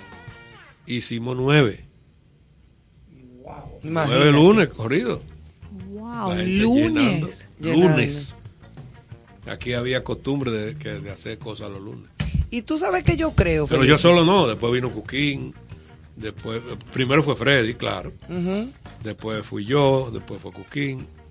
Milton escribía mucho. Milton Pelá era brillante como libretista. Sí, claro. Productor, libretista, era músico y también hacía esas parodias y esas cosas que eran fabulosas, igual que Freddy Beras. Pero Milton le hizo una letra. Ustedes han oído Hookon Classic. ¿Tú sabes? Hookon Classic, sí. Que es una mezcla de cortes de música clásica, de Beethoven, de Mozart, de Bach, de todo el mundo. Y le pusieron ritmo de música disco. Exacto. Sí, a lo mejor tú lo conseguí ahí.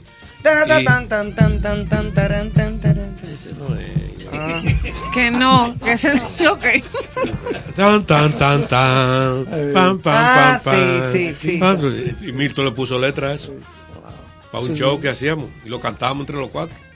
Eso era genial. Coro y voces. Era genial. Aquí nadie había hecho eso. Milton y lo hizo un día sentado Bueno, de por sí ya son pocas las parodias que uno se topa, que no sea de ustedes, que tienen esa data, esa experiencia. Porque no, ya hay pocas parodias. No, yo no lo veo. No. Sí, pero una cosa que yo quería decir era... Ya que... no lo va a decir. Cállate. Tú dijiste que quería decirlo. No, que lo voy a decir. Pues dilo. Ok. Entonces uno dice, yo quiero decir... Que me he dado cuenta, no me tienes que decir nada. Pues no digas. No, me he dado cuenta de que ese público que sigue el tipo de humor que hacen Felipe y Cuquín y ese grupo desde hace tantos años, no es precisamente de la gente de esa época, sino el que busca un humor inteligente y que no sea vulgar. Bueno, porque hay humores hechos por mucha gente, no me refiero ni me voy a referir a nadie aquí. Nadie en particular, claro. En particular, pero hay gente que cree que hacer humor hay que decir mala palabra, ajá, hay que ofender, ajá, cosas, sí. Y no es así, al contrario, la gente busca un humor con que reírse, claro, obviamente, pagar su dinero para ir a gozar, reírse, pero sin tener que consumir vulgaridad. Sí, exactamente. Eso el sábado así. Era un público mayormente de maduro, pero de 25 a 45 años. Exacto, exacto. O sea que y hay otra gente, generación que claro, sí, que eso, a eso bueno, me refiero, que busca eso. Y fue un éxito, gracias a Dios. La gente gozó muchísimo. Uh-huh. Y a veces uno hace cosas que la ha hecho tantas veces que uno cree, digo, lo voy a hacer porque hay gente que le vi la cara como que nunca lo como que no eran del público de uno. Uh-huh. Y oye, eso era lo que más gozaba la gente. Porque el éxito del humorista es la mala memoria del público. A la gente no se le olvidan los cuentos, se le olvidan la... No, y hay cosas que son tan peculiares de ese humorista que uno la puede oír millón de veces y la necesita oír. A mí me pasa. Por su casa, exactamente, me imagino. Que gente que va y te pide. El otro día me pidieron el cuento de Tarzán. El cuento de Tarzán tiene más de 1 millón de views. Pues en una sola entrada. El cuento de Tarzán para Con Cierto Sentido. ¿Cuál es el cuento de Tarzán? ¿Se puede aquí? Sí, porque... Sí. Hasta el cuento de Tarzán, Boruga. Uno me emocionó de Juan Dolio. Boruga, vamos, hazme dos chistes y vete. Ay, mentira. Sí, tú sabes que yo el otro día pensé. Hazme dos chistes y vete. Hacer aquella vez que fuimos al programa de Fredín. Ah, sí. Hacer las anécdotas. Ajá. Anécdotas de cosas que le han pasado a uno. No, eso no tiene. Y a mí es radio. Tú sabes que Jochi, en su programa, la gente llamaba, aló, colega. ¿Qué colega? Sí, ¿tú eres locutor? No, pero soy calvo. ¡Eh! Y yo tenía mi programa de radio y me llamó un tigre, ya tú sabes, un criollo. Y llamo, aló, buen día, ¿cómo tú estás, Boruga? Bien, mijo, ¿cómo tú estás? Bien, ¿de dónde tú me llamas? De tal parte. ¿Qué dice, colega? Digo, ¿tú eres locutor? No. ¿Tú eres productor de televisión? No. ¿Tú eres cómico? No, mal tramado igual que tú. ¡Ah! ¡Ay, mentira! ¿Qué dice? ¿A comerciales? No, pero claro. Él me llevó donde él quería. Claro. ¿Tú eres locutor? No. ¿Tú eres productor? No. ¿Tú eres productor de televisión? No. ¿Tú eres cómico? No, mal tramado igual que tú. ¡Ah! Y se explotó la risa. Malo. No, es un tipo inteligente. Vamos a...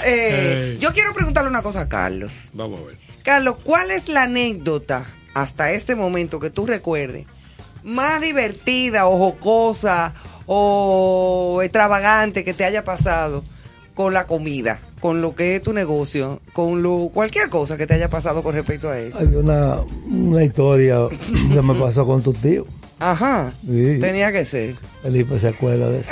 Estábamos en el programa, yo siempre iba los lunes, yo iba todos los días. Uh-huh. Porque una vez me dijo él que los pastelitos más caros que a él le salían eran los míos. ¿Por qué? O porque me tenía que anunciar de barrio. Sí. Entonces, estábamos en el aire. Y estaban en la escena ahí de la cocina. Yo estaba detrás de la cámara.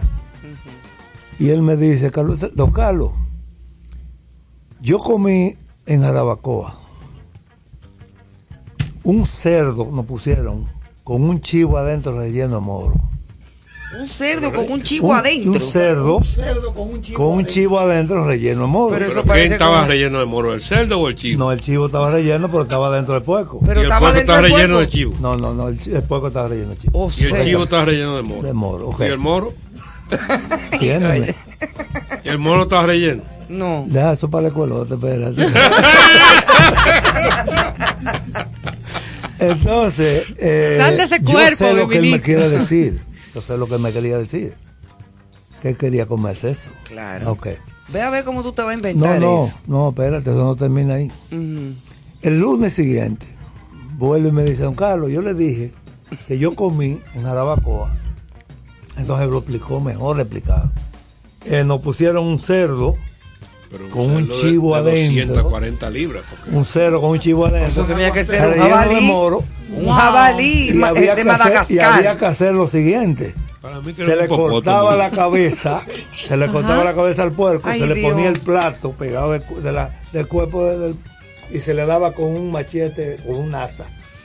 Y se cortaba y se boteaba. Entonces tú tenías. Mira el golpe puerco, que se dio ahora. Y a los micrófonos. Puerco, todo lo rompió. Atiéndeme. Tú tenías puerco, chivo adentro y moro. Eso era un brazo gitano.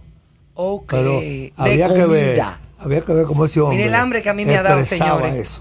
Bueno. Oh, y el aguacero en la boca. Yo estoy tragando. Había que tirarse una menta para. No, yo estoy tragando en seco desde allá. Yo cojo y peino Jarabacoa.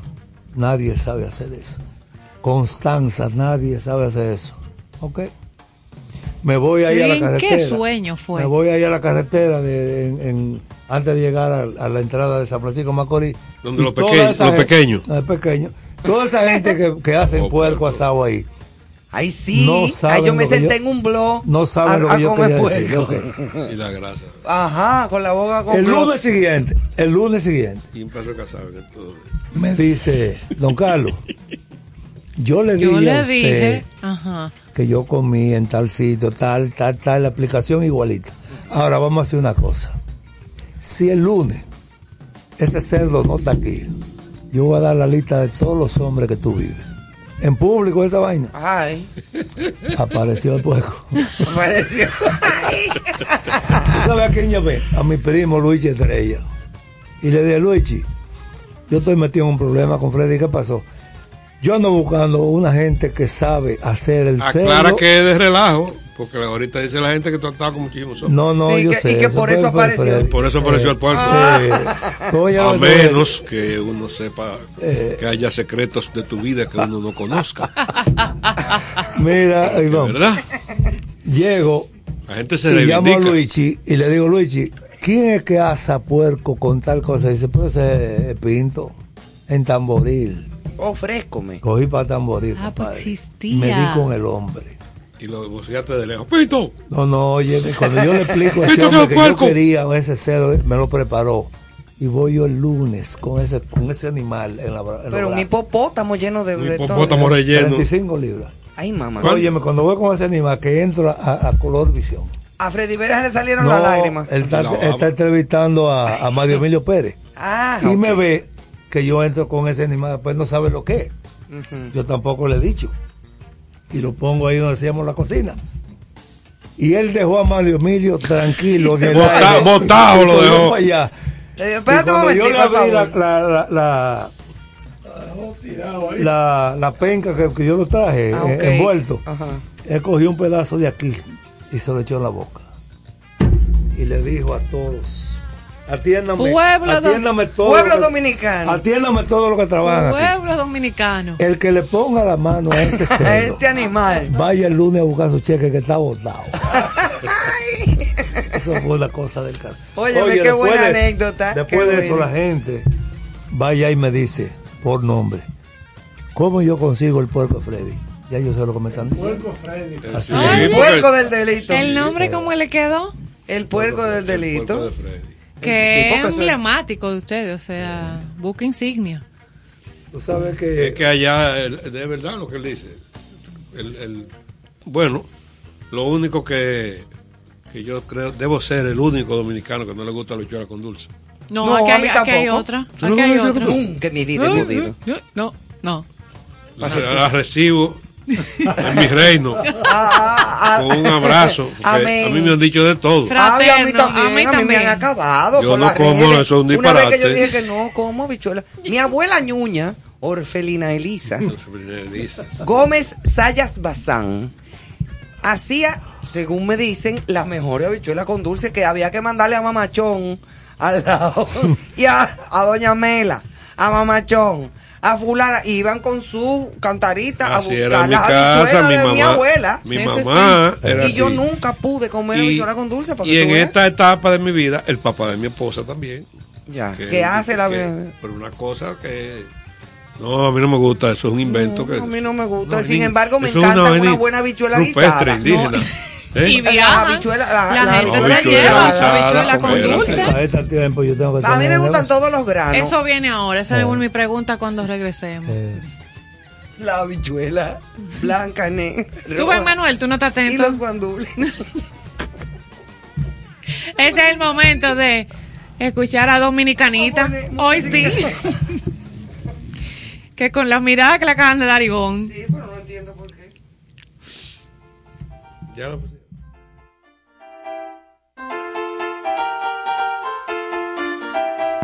Dime, mi amorcito, manzanita de oro. Dime, mi amorcito, ay, manzanita de oro.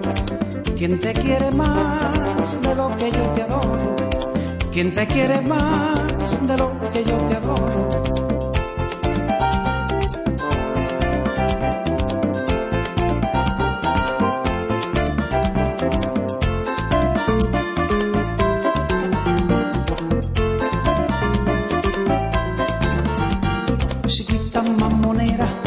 Quítate al relío, chiquita mamonera, oh, quítate al relío.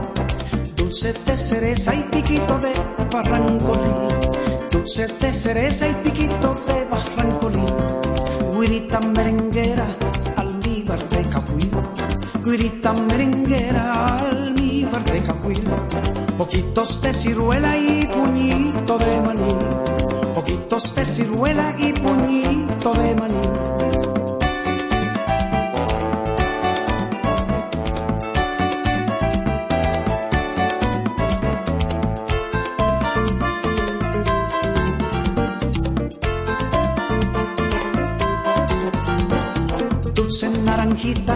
Casadito santiaguero, dulce naranjita, casadito santiaguero.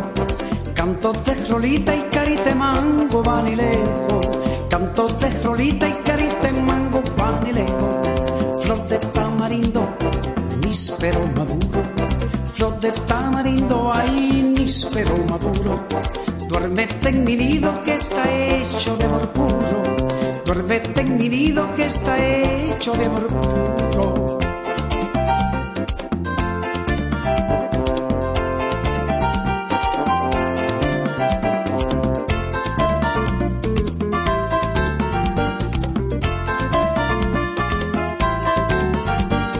Dominicanita, orgullo del país, dominicanita, orgullo del país.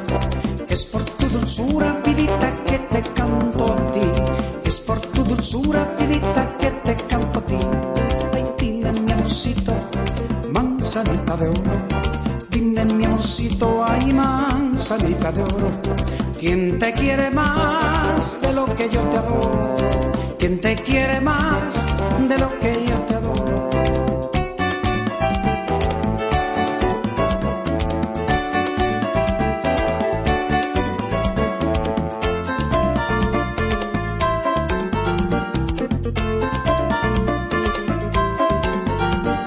Dulce naranjita, casadito santiaguero, ay, dulce naranjita, casadito santiaguero. Canto de rolita y carite mango vanilejo, canto de rolita y carite mango vanilejo. Flor de tamarindo, ay, níspero maduro, flor de tamarindo, ay, níspero maduro. Duérmete en mi nido que está hecho de amor puro, duérmete en mi nido que está hecho de amor puro.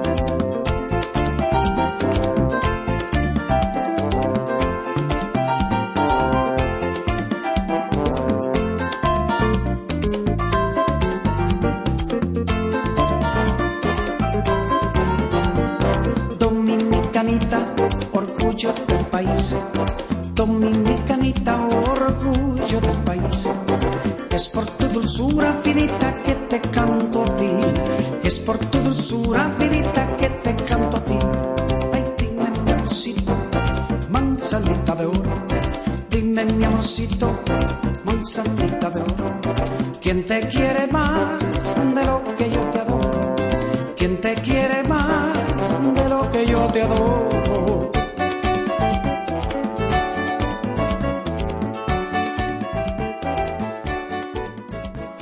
Con cierto sentido.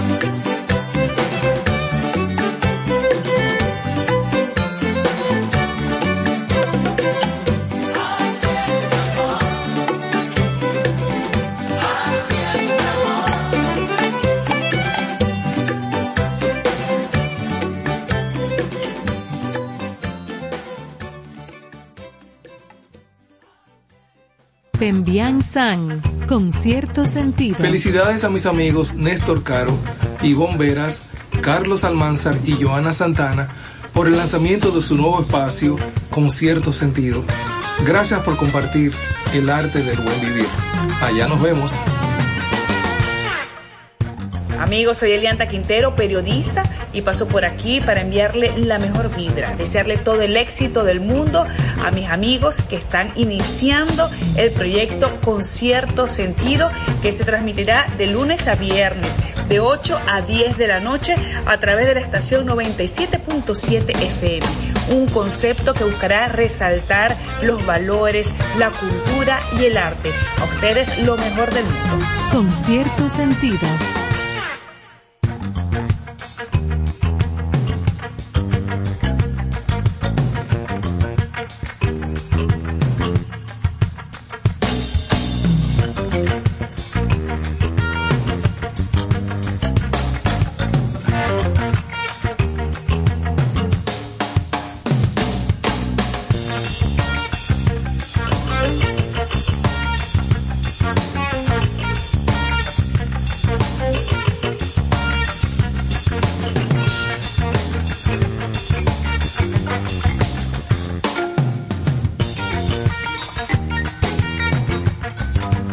Estamos de vuelta con don Carlos Estrella, con Felipe Polanco Boruga.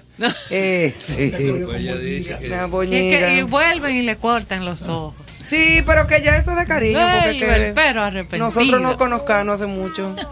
Teníamos Carlos Almanza está aquí también. Carlos Almanza, tú no lo mencionas, Carlos Almanza. Todos los días. Porque está viejo y baratado, tú no lo mencionas. Menciónalo. ¿Cómo le decían a profesor? ¿Cómo era que tú le decías a Francis Santana? Ah, cuando yo hacía el personaje. Francis Santana, gloria del canto. Y míralo dónde está. Ah. De todos los personajes, a mí el que más me gusta de los personajes que hace Felipe es el de Johannes Burgos. Sí, Johannes es muy bueno. Sí, pero ya eso perdió actualidad. Sí, es verdad. Ya el agresor vive allá. Ya, Johannes se fue para allá a golpear el monstruo de sus propias entrañas. Sí, porque eso tuvo su época. La Babel de hierro. Pero tú sabes que hay gente que todavía habla así. Ajá. Y anda así, y con Forden. No, ya no. No, bueno, tanto con Forden no. No, pero... no. Ya es muy poco, ¿no? Pero Carlos se pone malo con Johannes. No, porque eso tuvo su momento. Porque tú sabes qué es lo que pasa, que eso eran fue como una moda en la UAS. Sí. Entonces el que entraba y el que no entraba en la UAS también, porque esta figura, porque de verdad, Johannes Burgos fue un nombre que yo le puse, pero el personaje existió. Uh-huh. Y trabajaba allá donde Freddy, y lavaba los carros. Oh. Y vive en Nueva York. Ah, se logró ir. Se logró ir. Yo me lo encontré allá y le dije, aquí está golpeando el monstruo. Eso se extraña. Sí. Y era como un uniforme. Era una boina vieja. Se ponían de lado. Sí. Una chivita.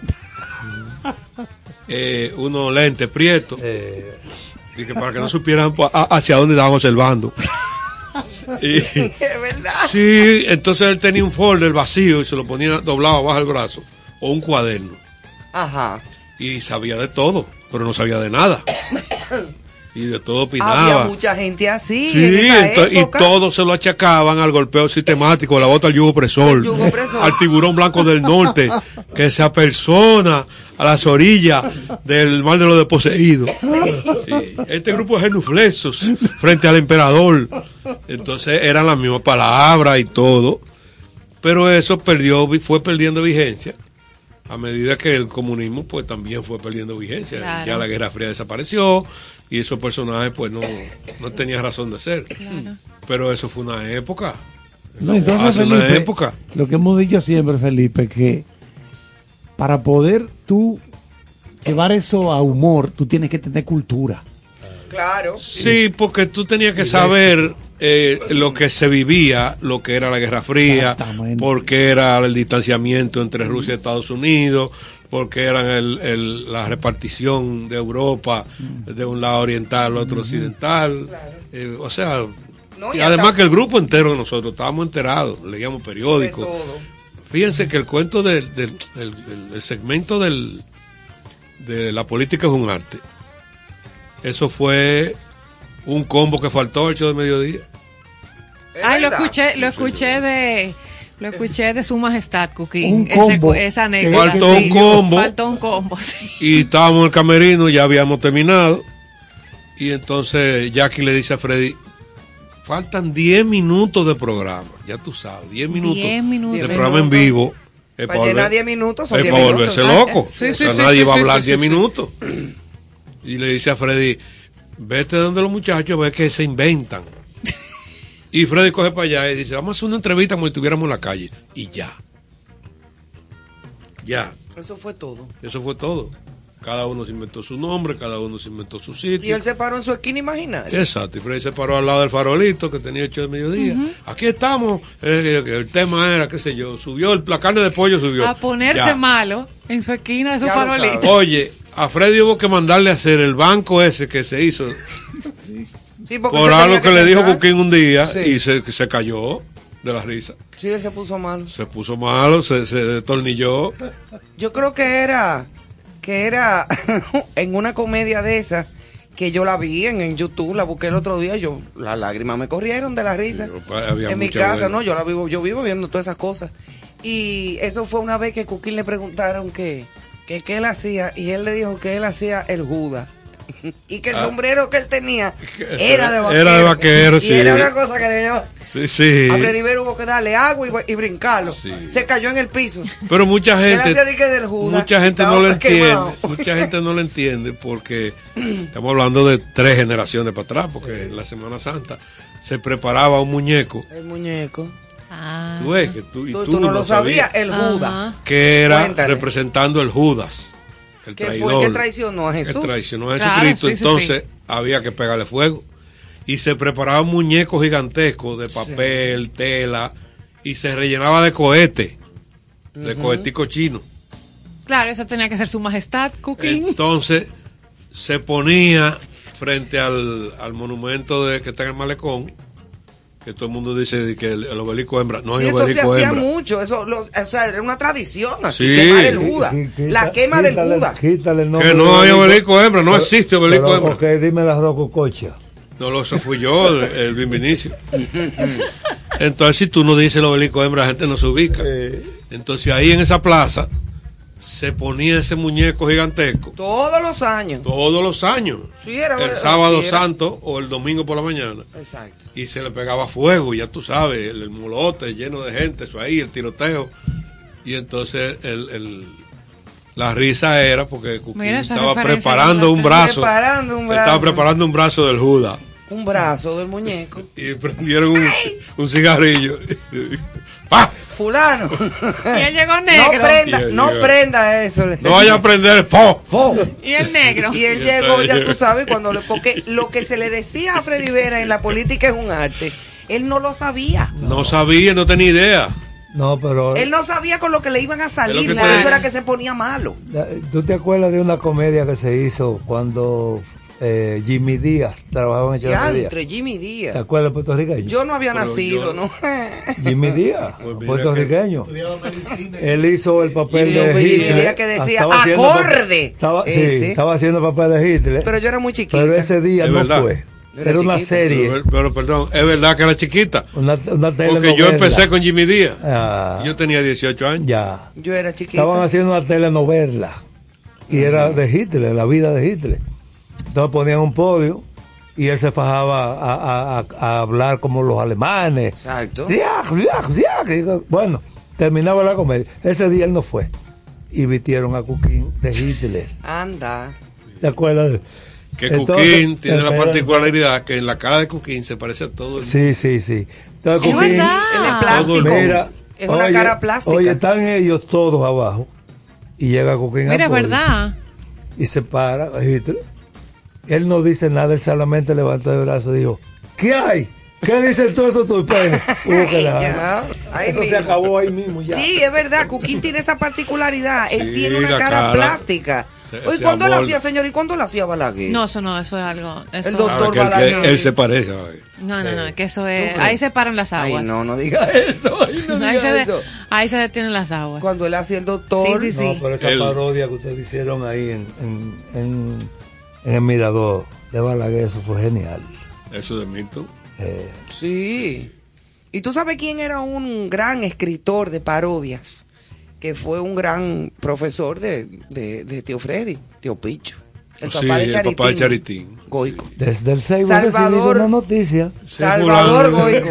Sí, señor. Sí. Era tan genial que había... Yo le conté eso a los muchachos el otro día. Lo voy a decir ahora con ustedes aquí. Cuando vivían en el Seibo, que la gente se mandaba... Comida. Telegrama. Ah. Él necesitaba que le mandaran algo al Seibo con un chofer que había aquí, que se llamaba Maina.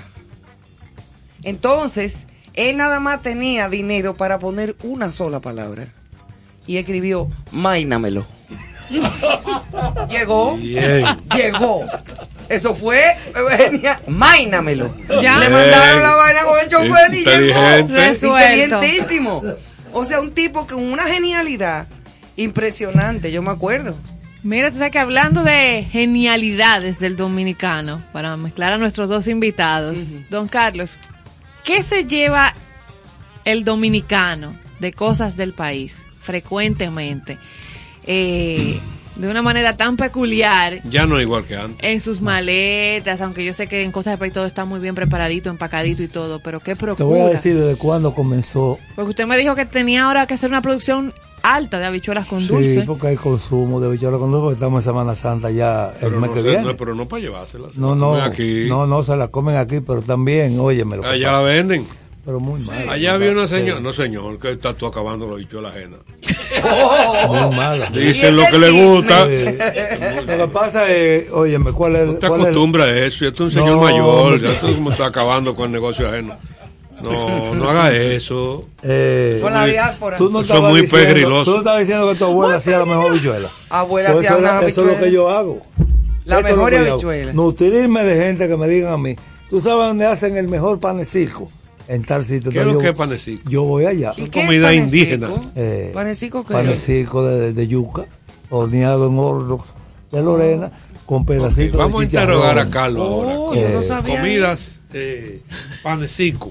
Sí. ¿Cómo es la vaina? Un horneado de yuca. Panecico es una masa que se hace de la yuca. Ajá. Ok, se sancocha, se guaya la yuca, se hace una pata, se hace un mangú, como quien dice. Ajá. Como una masa. Se coge la surrapa del chicharrón y se liga con eso. Ay, mamá. Tú le explicas esa vaina a un alemán y se le funde el cerebro y cae malo.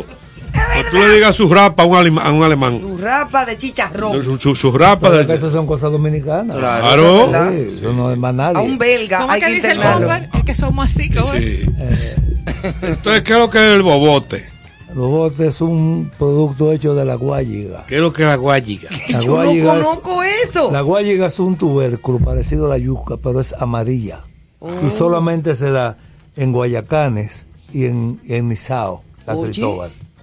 De ahí se sacaba el roquetico, aquel famoso de San Cristóbal. Los roqueticos. La Virgen de la Mercedes, los roqueticos. No, eso es otro. Eso por allá.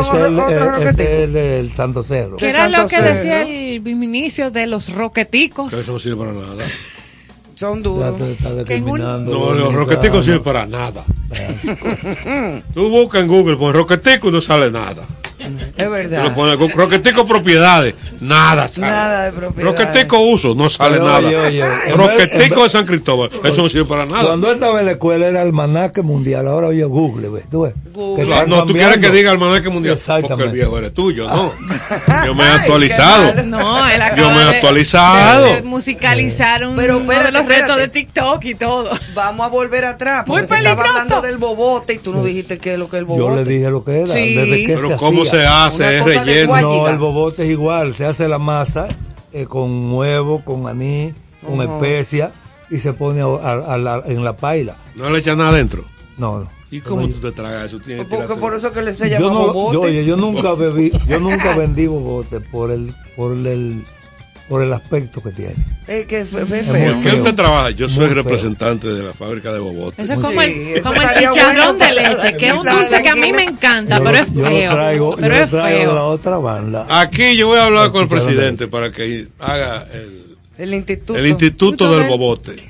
Sí. Y del roquetico. No, roquetico. No, pero el bobote, el mismo Carlos dice que no lo vendía porque es una cosa muy fea. Nunca lo he vendido, nunca. O sea, aquí no lo trae, y la gente lo come. Y la gente se lo come. No, pero mi pregunta es cómo se lo tragan. No, pero atiéndeme. No se sabe. Atiéndeme. Oye, esta comparación te voy a hacer. Yo tengo 29 años, cumplimos el 14 de marzo ahora. Uh-huh. Cumplieron. 29 años. Cumplieron. Cosas del País. Papá, ya estamos a 16. Ya. Van a cumplir. Que cumplió 14, 29 Te dijo, años. Vamos a cumplir, papá. No. Cumplimos 29 años. Wow. Pero oye lo que te voy a decir. Si yo le hubiera puesto a ese negocio Dulcería Mi Cariño, yo no hubiese tenido problema. ¿Por qué? Porque yo hubiese traído de cada pueblo todo lo que hacen y yo salgo de eso. ¿Y qué te importa? Exacto. No. Pero ahora no. No, espérate. La línea mía fue enseñar al capitaleño, que lo dije en el Teatro Nacional. Sí. El capitaleño es muy poco conocedor de comida criolla y de cosas autóctonas. No, por eso es que tú estás aquí y aquí por eso es que estamos hablando de eso. O sea, que yo digo que si le hubieras puesto Dulcería Mi Cariño, pone ahí lo que sea y no te importa. Sí, hay gente de menta, hay gente que no conoce el dulce de chicharrón de leche, el pan de nata. ¿Cómo que no sirve para nada? ¿Cómo que no sabía nada? Él es feo, el dulce, pero es muy bueno. Leche muy bueno. Él está retirado, no te preocupes. Mira, entonces, te estoy diciendo, porque la gente va y me dice, usted tiene chacá. Digo yo, pero ¿para qué voy a vender chacá? Si yo tengo 29 años y no ha venido una gente del sur a pedirme un chacá. ¿Pero qué es lo que es el chacá? Eso es un producto que se hace de maíz. Sí. Para de que comérselo con chivo. Como el chenchen. Y el chacá es el maíz caqueado, dulce, okay, que es como si fuera un majarete. A mí no me gusta entero, para nada. Eso es. Y es dulce. Es dulce. Y es dulce. Pero el chenchen es muy rico. Otra cosa que ha variado. Todo el mundo sabe. Otra cosa que ha variado en el comer criollo, que es que el maíz se está produciendo aquí en invernadero y ya es como una cosa fofa y dulce del nacimiento de por allá. El invernadero, eso con un químico, uh-huh, una aleación de una sustancia que buscaban, claro, para ir, sacan una mazorca. ¿Tú sabes qué maíz me gustaba a mí? Mucho, el que vendían una lata en la calle. Maíz, saladito, maní. Ese era el del play. Óyeme. Es verdad, no me da. Cuando se comía un maíz de eso, le veía un frío. El cólera entró al país, se salió huyendo. Ya. Pero aquí se acabó el COVID primero con Topaz. Aquí, es verdad. Es verdad. Sí. Ya el COVID se fue casi. Oye otra cosa. ¿Tú te acuerdas cuando existían los cines en la zona colonial, en el Malecón, en todas partes donde había cine? Cuando había cine, tú encontrabas dos chineros en la puerta pelando china. Sí. Esa con la maquinita. Una maquinita que da vuelta. ¿A dónde tú encuentras un chinero ahora? Nunca. No. ¿Tú sabes por qué? Porque hacen el jugo en máquina. No, papá, que yo estoy cansado de decir. Antes, 30 años atrás, cada casa en el patio tenía una mata de mamón. Una mata de limoncillo. ¿Dónde tú metes una mata? ¿Dónde tú metes una mata de mamón en un apartamento, en un noveno piso? Pero déjame terminar. Pero es que tienes que actualizarte. No, pero ahora voy. Tú eres un viejo, te has quedado atrás, tú no te puedes quedar tan atrás. Pero ahora voy, papá, atiéndeme. En ese patio donde estaban esas matas, ahora mismo hay una torre y hay 40 apartamentos. Que lo venden en 7 millones cada uno. Pero déjame terminar lo que te estoy diciendo. Son 280 millones. Yo iba a Ocoa y me traía de Ocoa 100 potecitos de dulce de higo. Yo voy a Ocoa y encuentro 20 y 25 potes. Wow. A muchos rogados. Porque no hay mata de higo. Tumbaron las matas de higo para sembrar apartamentos. Sembraron aguacate. Ay, ¿qué deja más? No me pregunta, magistrado. Pero si tú fueras el dueño de playa ya. Tú has visto un agrónomo. Mira. Ay. Gracias. Ya no hay uva de playa. Se robaron la playa. Antes hacían helado de uva de playa. Ah, pero cuando estaban los imperiales. Los imperiales. Pero eso mismo es que hacían 35 laticas de helado. Sí, porque imagínate, eran 5 uvas de playa. ¿Qué nos toca? Porque solución. No queremos ver desaparecer esa cultura, esa identidad gastronómica. Es que tiene que desaparecer. No puede ser. Yo te voy a decir por lo mismo que él acaba de decir. Ya. Los hijos de esa persona no quieren hacer ese oficio. No. Entonces se acabaron los roqueticos ya. Nunca más. Gracias a Dios, ya no. Yo lo tengo retratado. Yo lo tengo retratado para que lo quiera ver, yo lo enseño. Sí, hay muchas. Mira, cuando yo abrí. O sea, que en 10 años todo eso, Chechen, dulce, Ivonne, en menos de 10 años perdemos esa identidad. Cuando yo abrí Cosas del País en el Naco, entró un señor mayor y me dijo, ¿usted tiene jicaco? ¿Qué quién? Jicaco. ¿Qué es jicaco? Un dulce de jicaco. Dulce es una fruta parecida a la rayán, que es con lo que se hace. ¿Qué es lo que es la rayán? Con lo que se hace el guavaberi. Ah, sí, la bebida de guavaberi, de la que hacen en San Pedro. Digo yo, jicaco, pero venga, guavaberi es hermano de Huckleberry. No, atiéndame. Mira, muchachos. Si usted no tiene jicaco, entonces quítele ese nombre que usted tiene. Cosa del País. País cerró la puerta y se fue. Pues, hermana, yo tuve que durar casi 2 meses buscando quién me hacía el jicaco. Y lo encontré en San Cristóbal. Como encontré al mellizo que hacía los roqueticos. Le decían el mellizo. Dale con los roqueticos. La gente iba con los roqueticos. Mándale unos roqueticos a Felipe. No, espérate. No, ya no lo va a comer porque no lo hay. Comértelo y metételo en un bolsillo. Pero ¿cuál es? Sí, es lo mismo, igual que la tallota. Pero óyeme una cosa. ¿Cuál es la diferencia entre el roquetico que tú dices y el roquetico de allá de la... El de San Cristóbal es hecho de guayiga. Ajá, y el roquetico de la misma guayiga del pájaro de que estamos hablando. Del bobote. Del bobote. Con lo mismo que se hace bobote. Okay. Entonces, óyeme lo que pasa. Y el roquetico de la Virgen. El de la Virgen de Altagracia, en ese entonces, cuando se hacían las penitencias, que la gente iba a pie de todos los pueblos. Eso lo hacía un hombre llamado Roque. Oye, ¿por qué dominicano? Cambia la cosa. Entonces él ponía al hijo a vender. No. Roquetico, al favor. No. Atiende. Él tenía una mujer joven llamada Tete. Tete. No te voy a preguntar cómo es ya la hija. Oye, él tenía una mujer llamada Tete y él se llamaba Roque. Ah. Cuando los italianos van a rescatar las tumbas de la Vega Vieja que se hundió cuando el terremoto, ¿se hundió la Vega Vieja? Ella se enamoró de un italiano y se fue y lo dejó. ¿Lo dejó? Sí. ¿A Roquete? A Roque. Ajá. Entonces la gente iba y encontraba a este hombre con esa pena y ese llanto. Ay. Y le decían, Roque, y Tete. Tete era la mujer. Ay, un capitaleño fue y oyó y dijo, pero no me llama Roquete. Oye. Eso te lo inventaste tú ahora, no. Pero ¿cómo es que no le podemos preguntar que cómo se llamaba? La señora llamaba Tete. Ajá. Y entonces Roque era Roquetico, el hijo. Ajá. Pues no había ido porque ya se le fue. La niña de Tete, yo te voy a preguntar cómo lo decían. Él lo dejó ahí. La niña de Tete. Bueno, pues cuando usted vaya al próximo show... Entonces ahí lo va a escuchar. Ya yo sé cómo decir. Pero las personas no. Señores, no se pueden ir de aquí sin decirnos lugares, las sucursales de Cosas del País, donde la gente puede encontrarlos. Sí, porque ya tenemos que ir despidiendo. Porque lamentablemente se nos va cuando... Cosas del País está en el Supermercado Nacional de la 27 de febrero. Ahí está él, el viejo de los dulces. Usted va y pregunta. ¿Quién es el viejo de los dulces? Ahí está, ahí en el Nacional. El de los roquetitos. El viejo de los roquetitos. El viejo de los roquetitos. Está en Agoramón. También. Ay, no, porque no vende bobote. En el Nacional de la Tiradentes. Y ahora en Julieta, detrás del multi... La cadena, de la sirena. Ok. ¿Y a dónde? Pero, ¿de qué lado? ¿En el edificio de Alofoque? No. Ahora que está de moda. En la Máximo Áviles Blonda. Ya la que está cerca, sí, un poquito a la otra, más atrás. Entonces, óigame, la diversidad de cada negocio es la siguiente. Hemos repartido el asunto de lo que es la orientación de los turistas. Por ejemplo, Agoramol está diseñada como un sitio pequeño. Le hemos puesto más énfasis para que la gente vaya y compre los souvenirs e irse para afuera. Okay. Cada tienda lo tiene. Sí. Pero esa la dejamos como prioridad para eso. Okay. Yo me fui. O sea, yo no puedo ir a buscar un queso de hoja ni nada. Sí, tú lo encuentras. Pero yo te estoy diciendo es.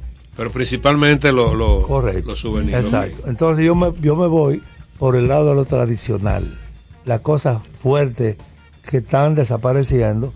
Y que yo le caigo atrás semana tras semana. La galletica de Moca. Sí, eso está. Sí, vamos a hacer una lista. Mira. Galletica de Moca. No, porque vamos a poner por pueblo, por ejemplo, moca, galletas, torta de maíz, dulce, salada, telera, galletas de manteca. Telera, Carlos. Supirito, longaniza, carne salada. Hay que decir que bueno tú hablas de eso, que la longaniza. Es la picada. Hay una longaniza que no es longaniza. No. Ajá, ¿y qué? Salchicha. Ya.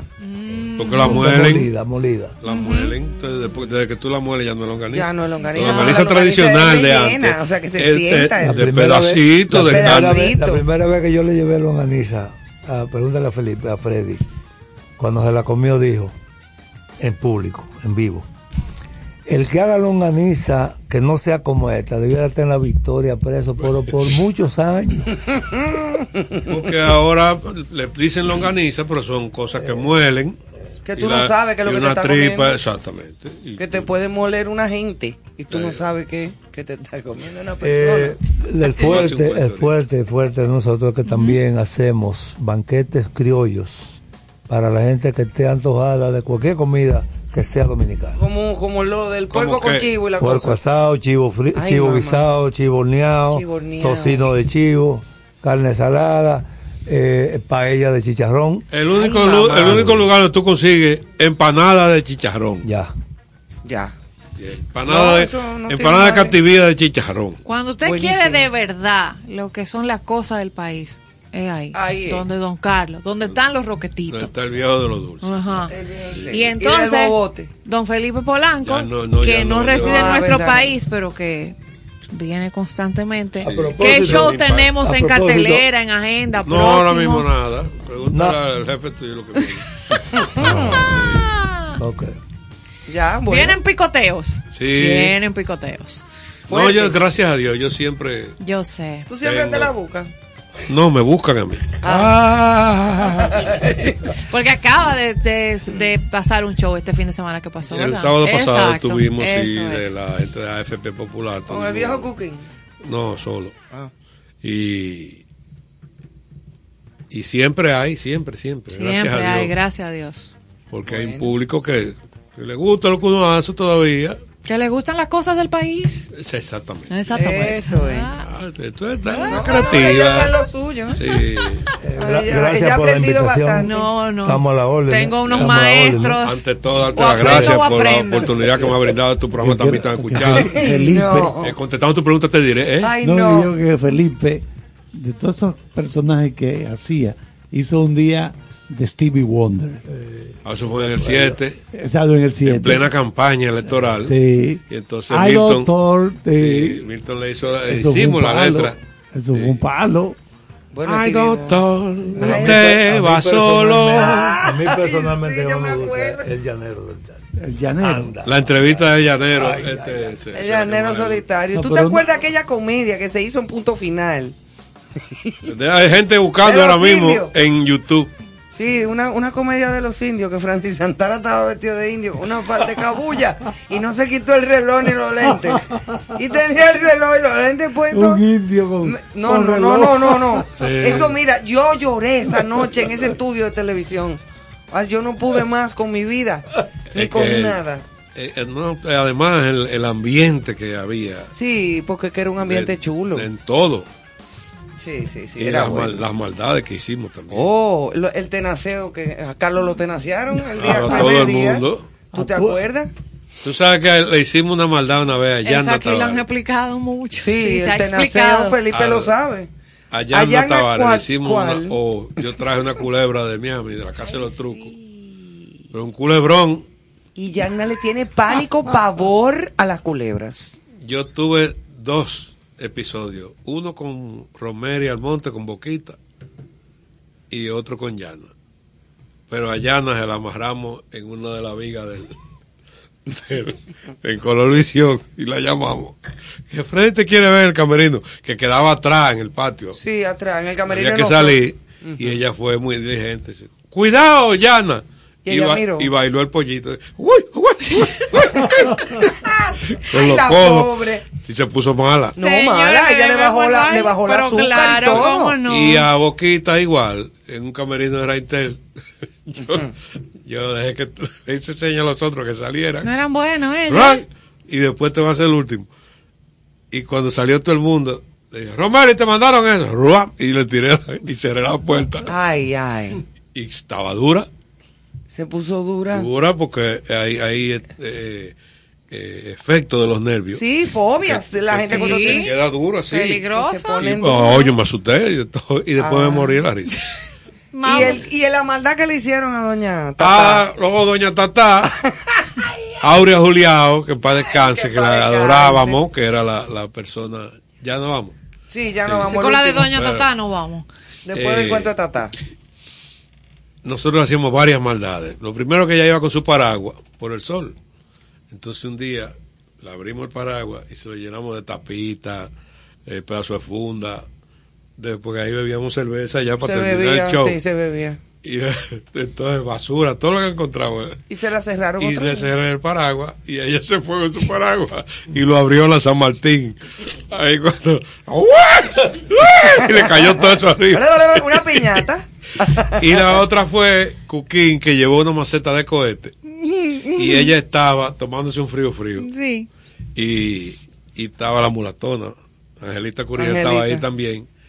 Entonces metimos la cabeza, no hay más nadie, no. Y Cuquín vino, prendió los cohetes, los tiró y cerramos la puerta. Y cuando abrimos, estaba llena de frambuesas. Llena los cabellos, la cabeza. Llena de frío, los cabellos, los lentes, todo. Y blanca. Ay, Jesús. Ya ustedes a matar. Saben lo bueno que eran. Muchachitos más o menos. Señores, eso, nos tenemos que ir. Señores, gracias Carlos, Felipe, gracias don Felipe. Gracias a ustedes, gracias al público. Qué noche tan amena. Ay, sí. Hasta mañana entonces, Con Cierto Sentido se despide.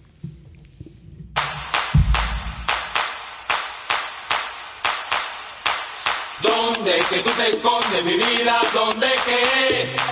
Yo te busco en mis noches, mis días, ¿dónde quedé? ¿Dónde que tú te escondes, mi vida, dónde quedé? Yo te busco en mis noches, mis días, ¿dónde quedé?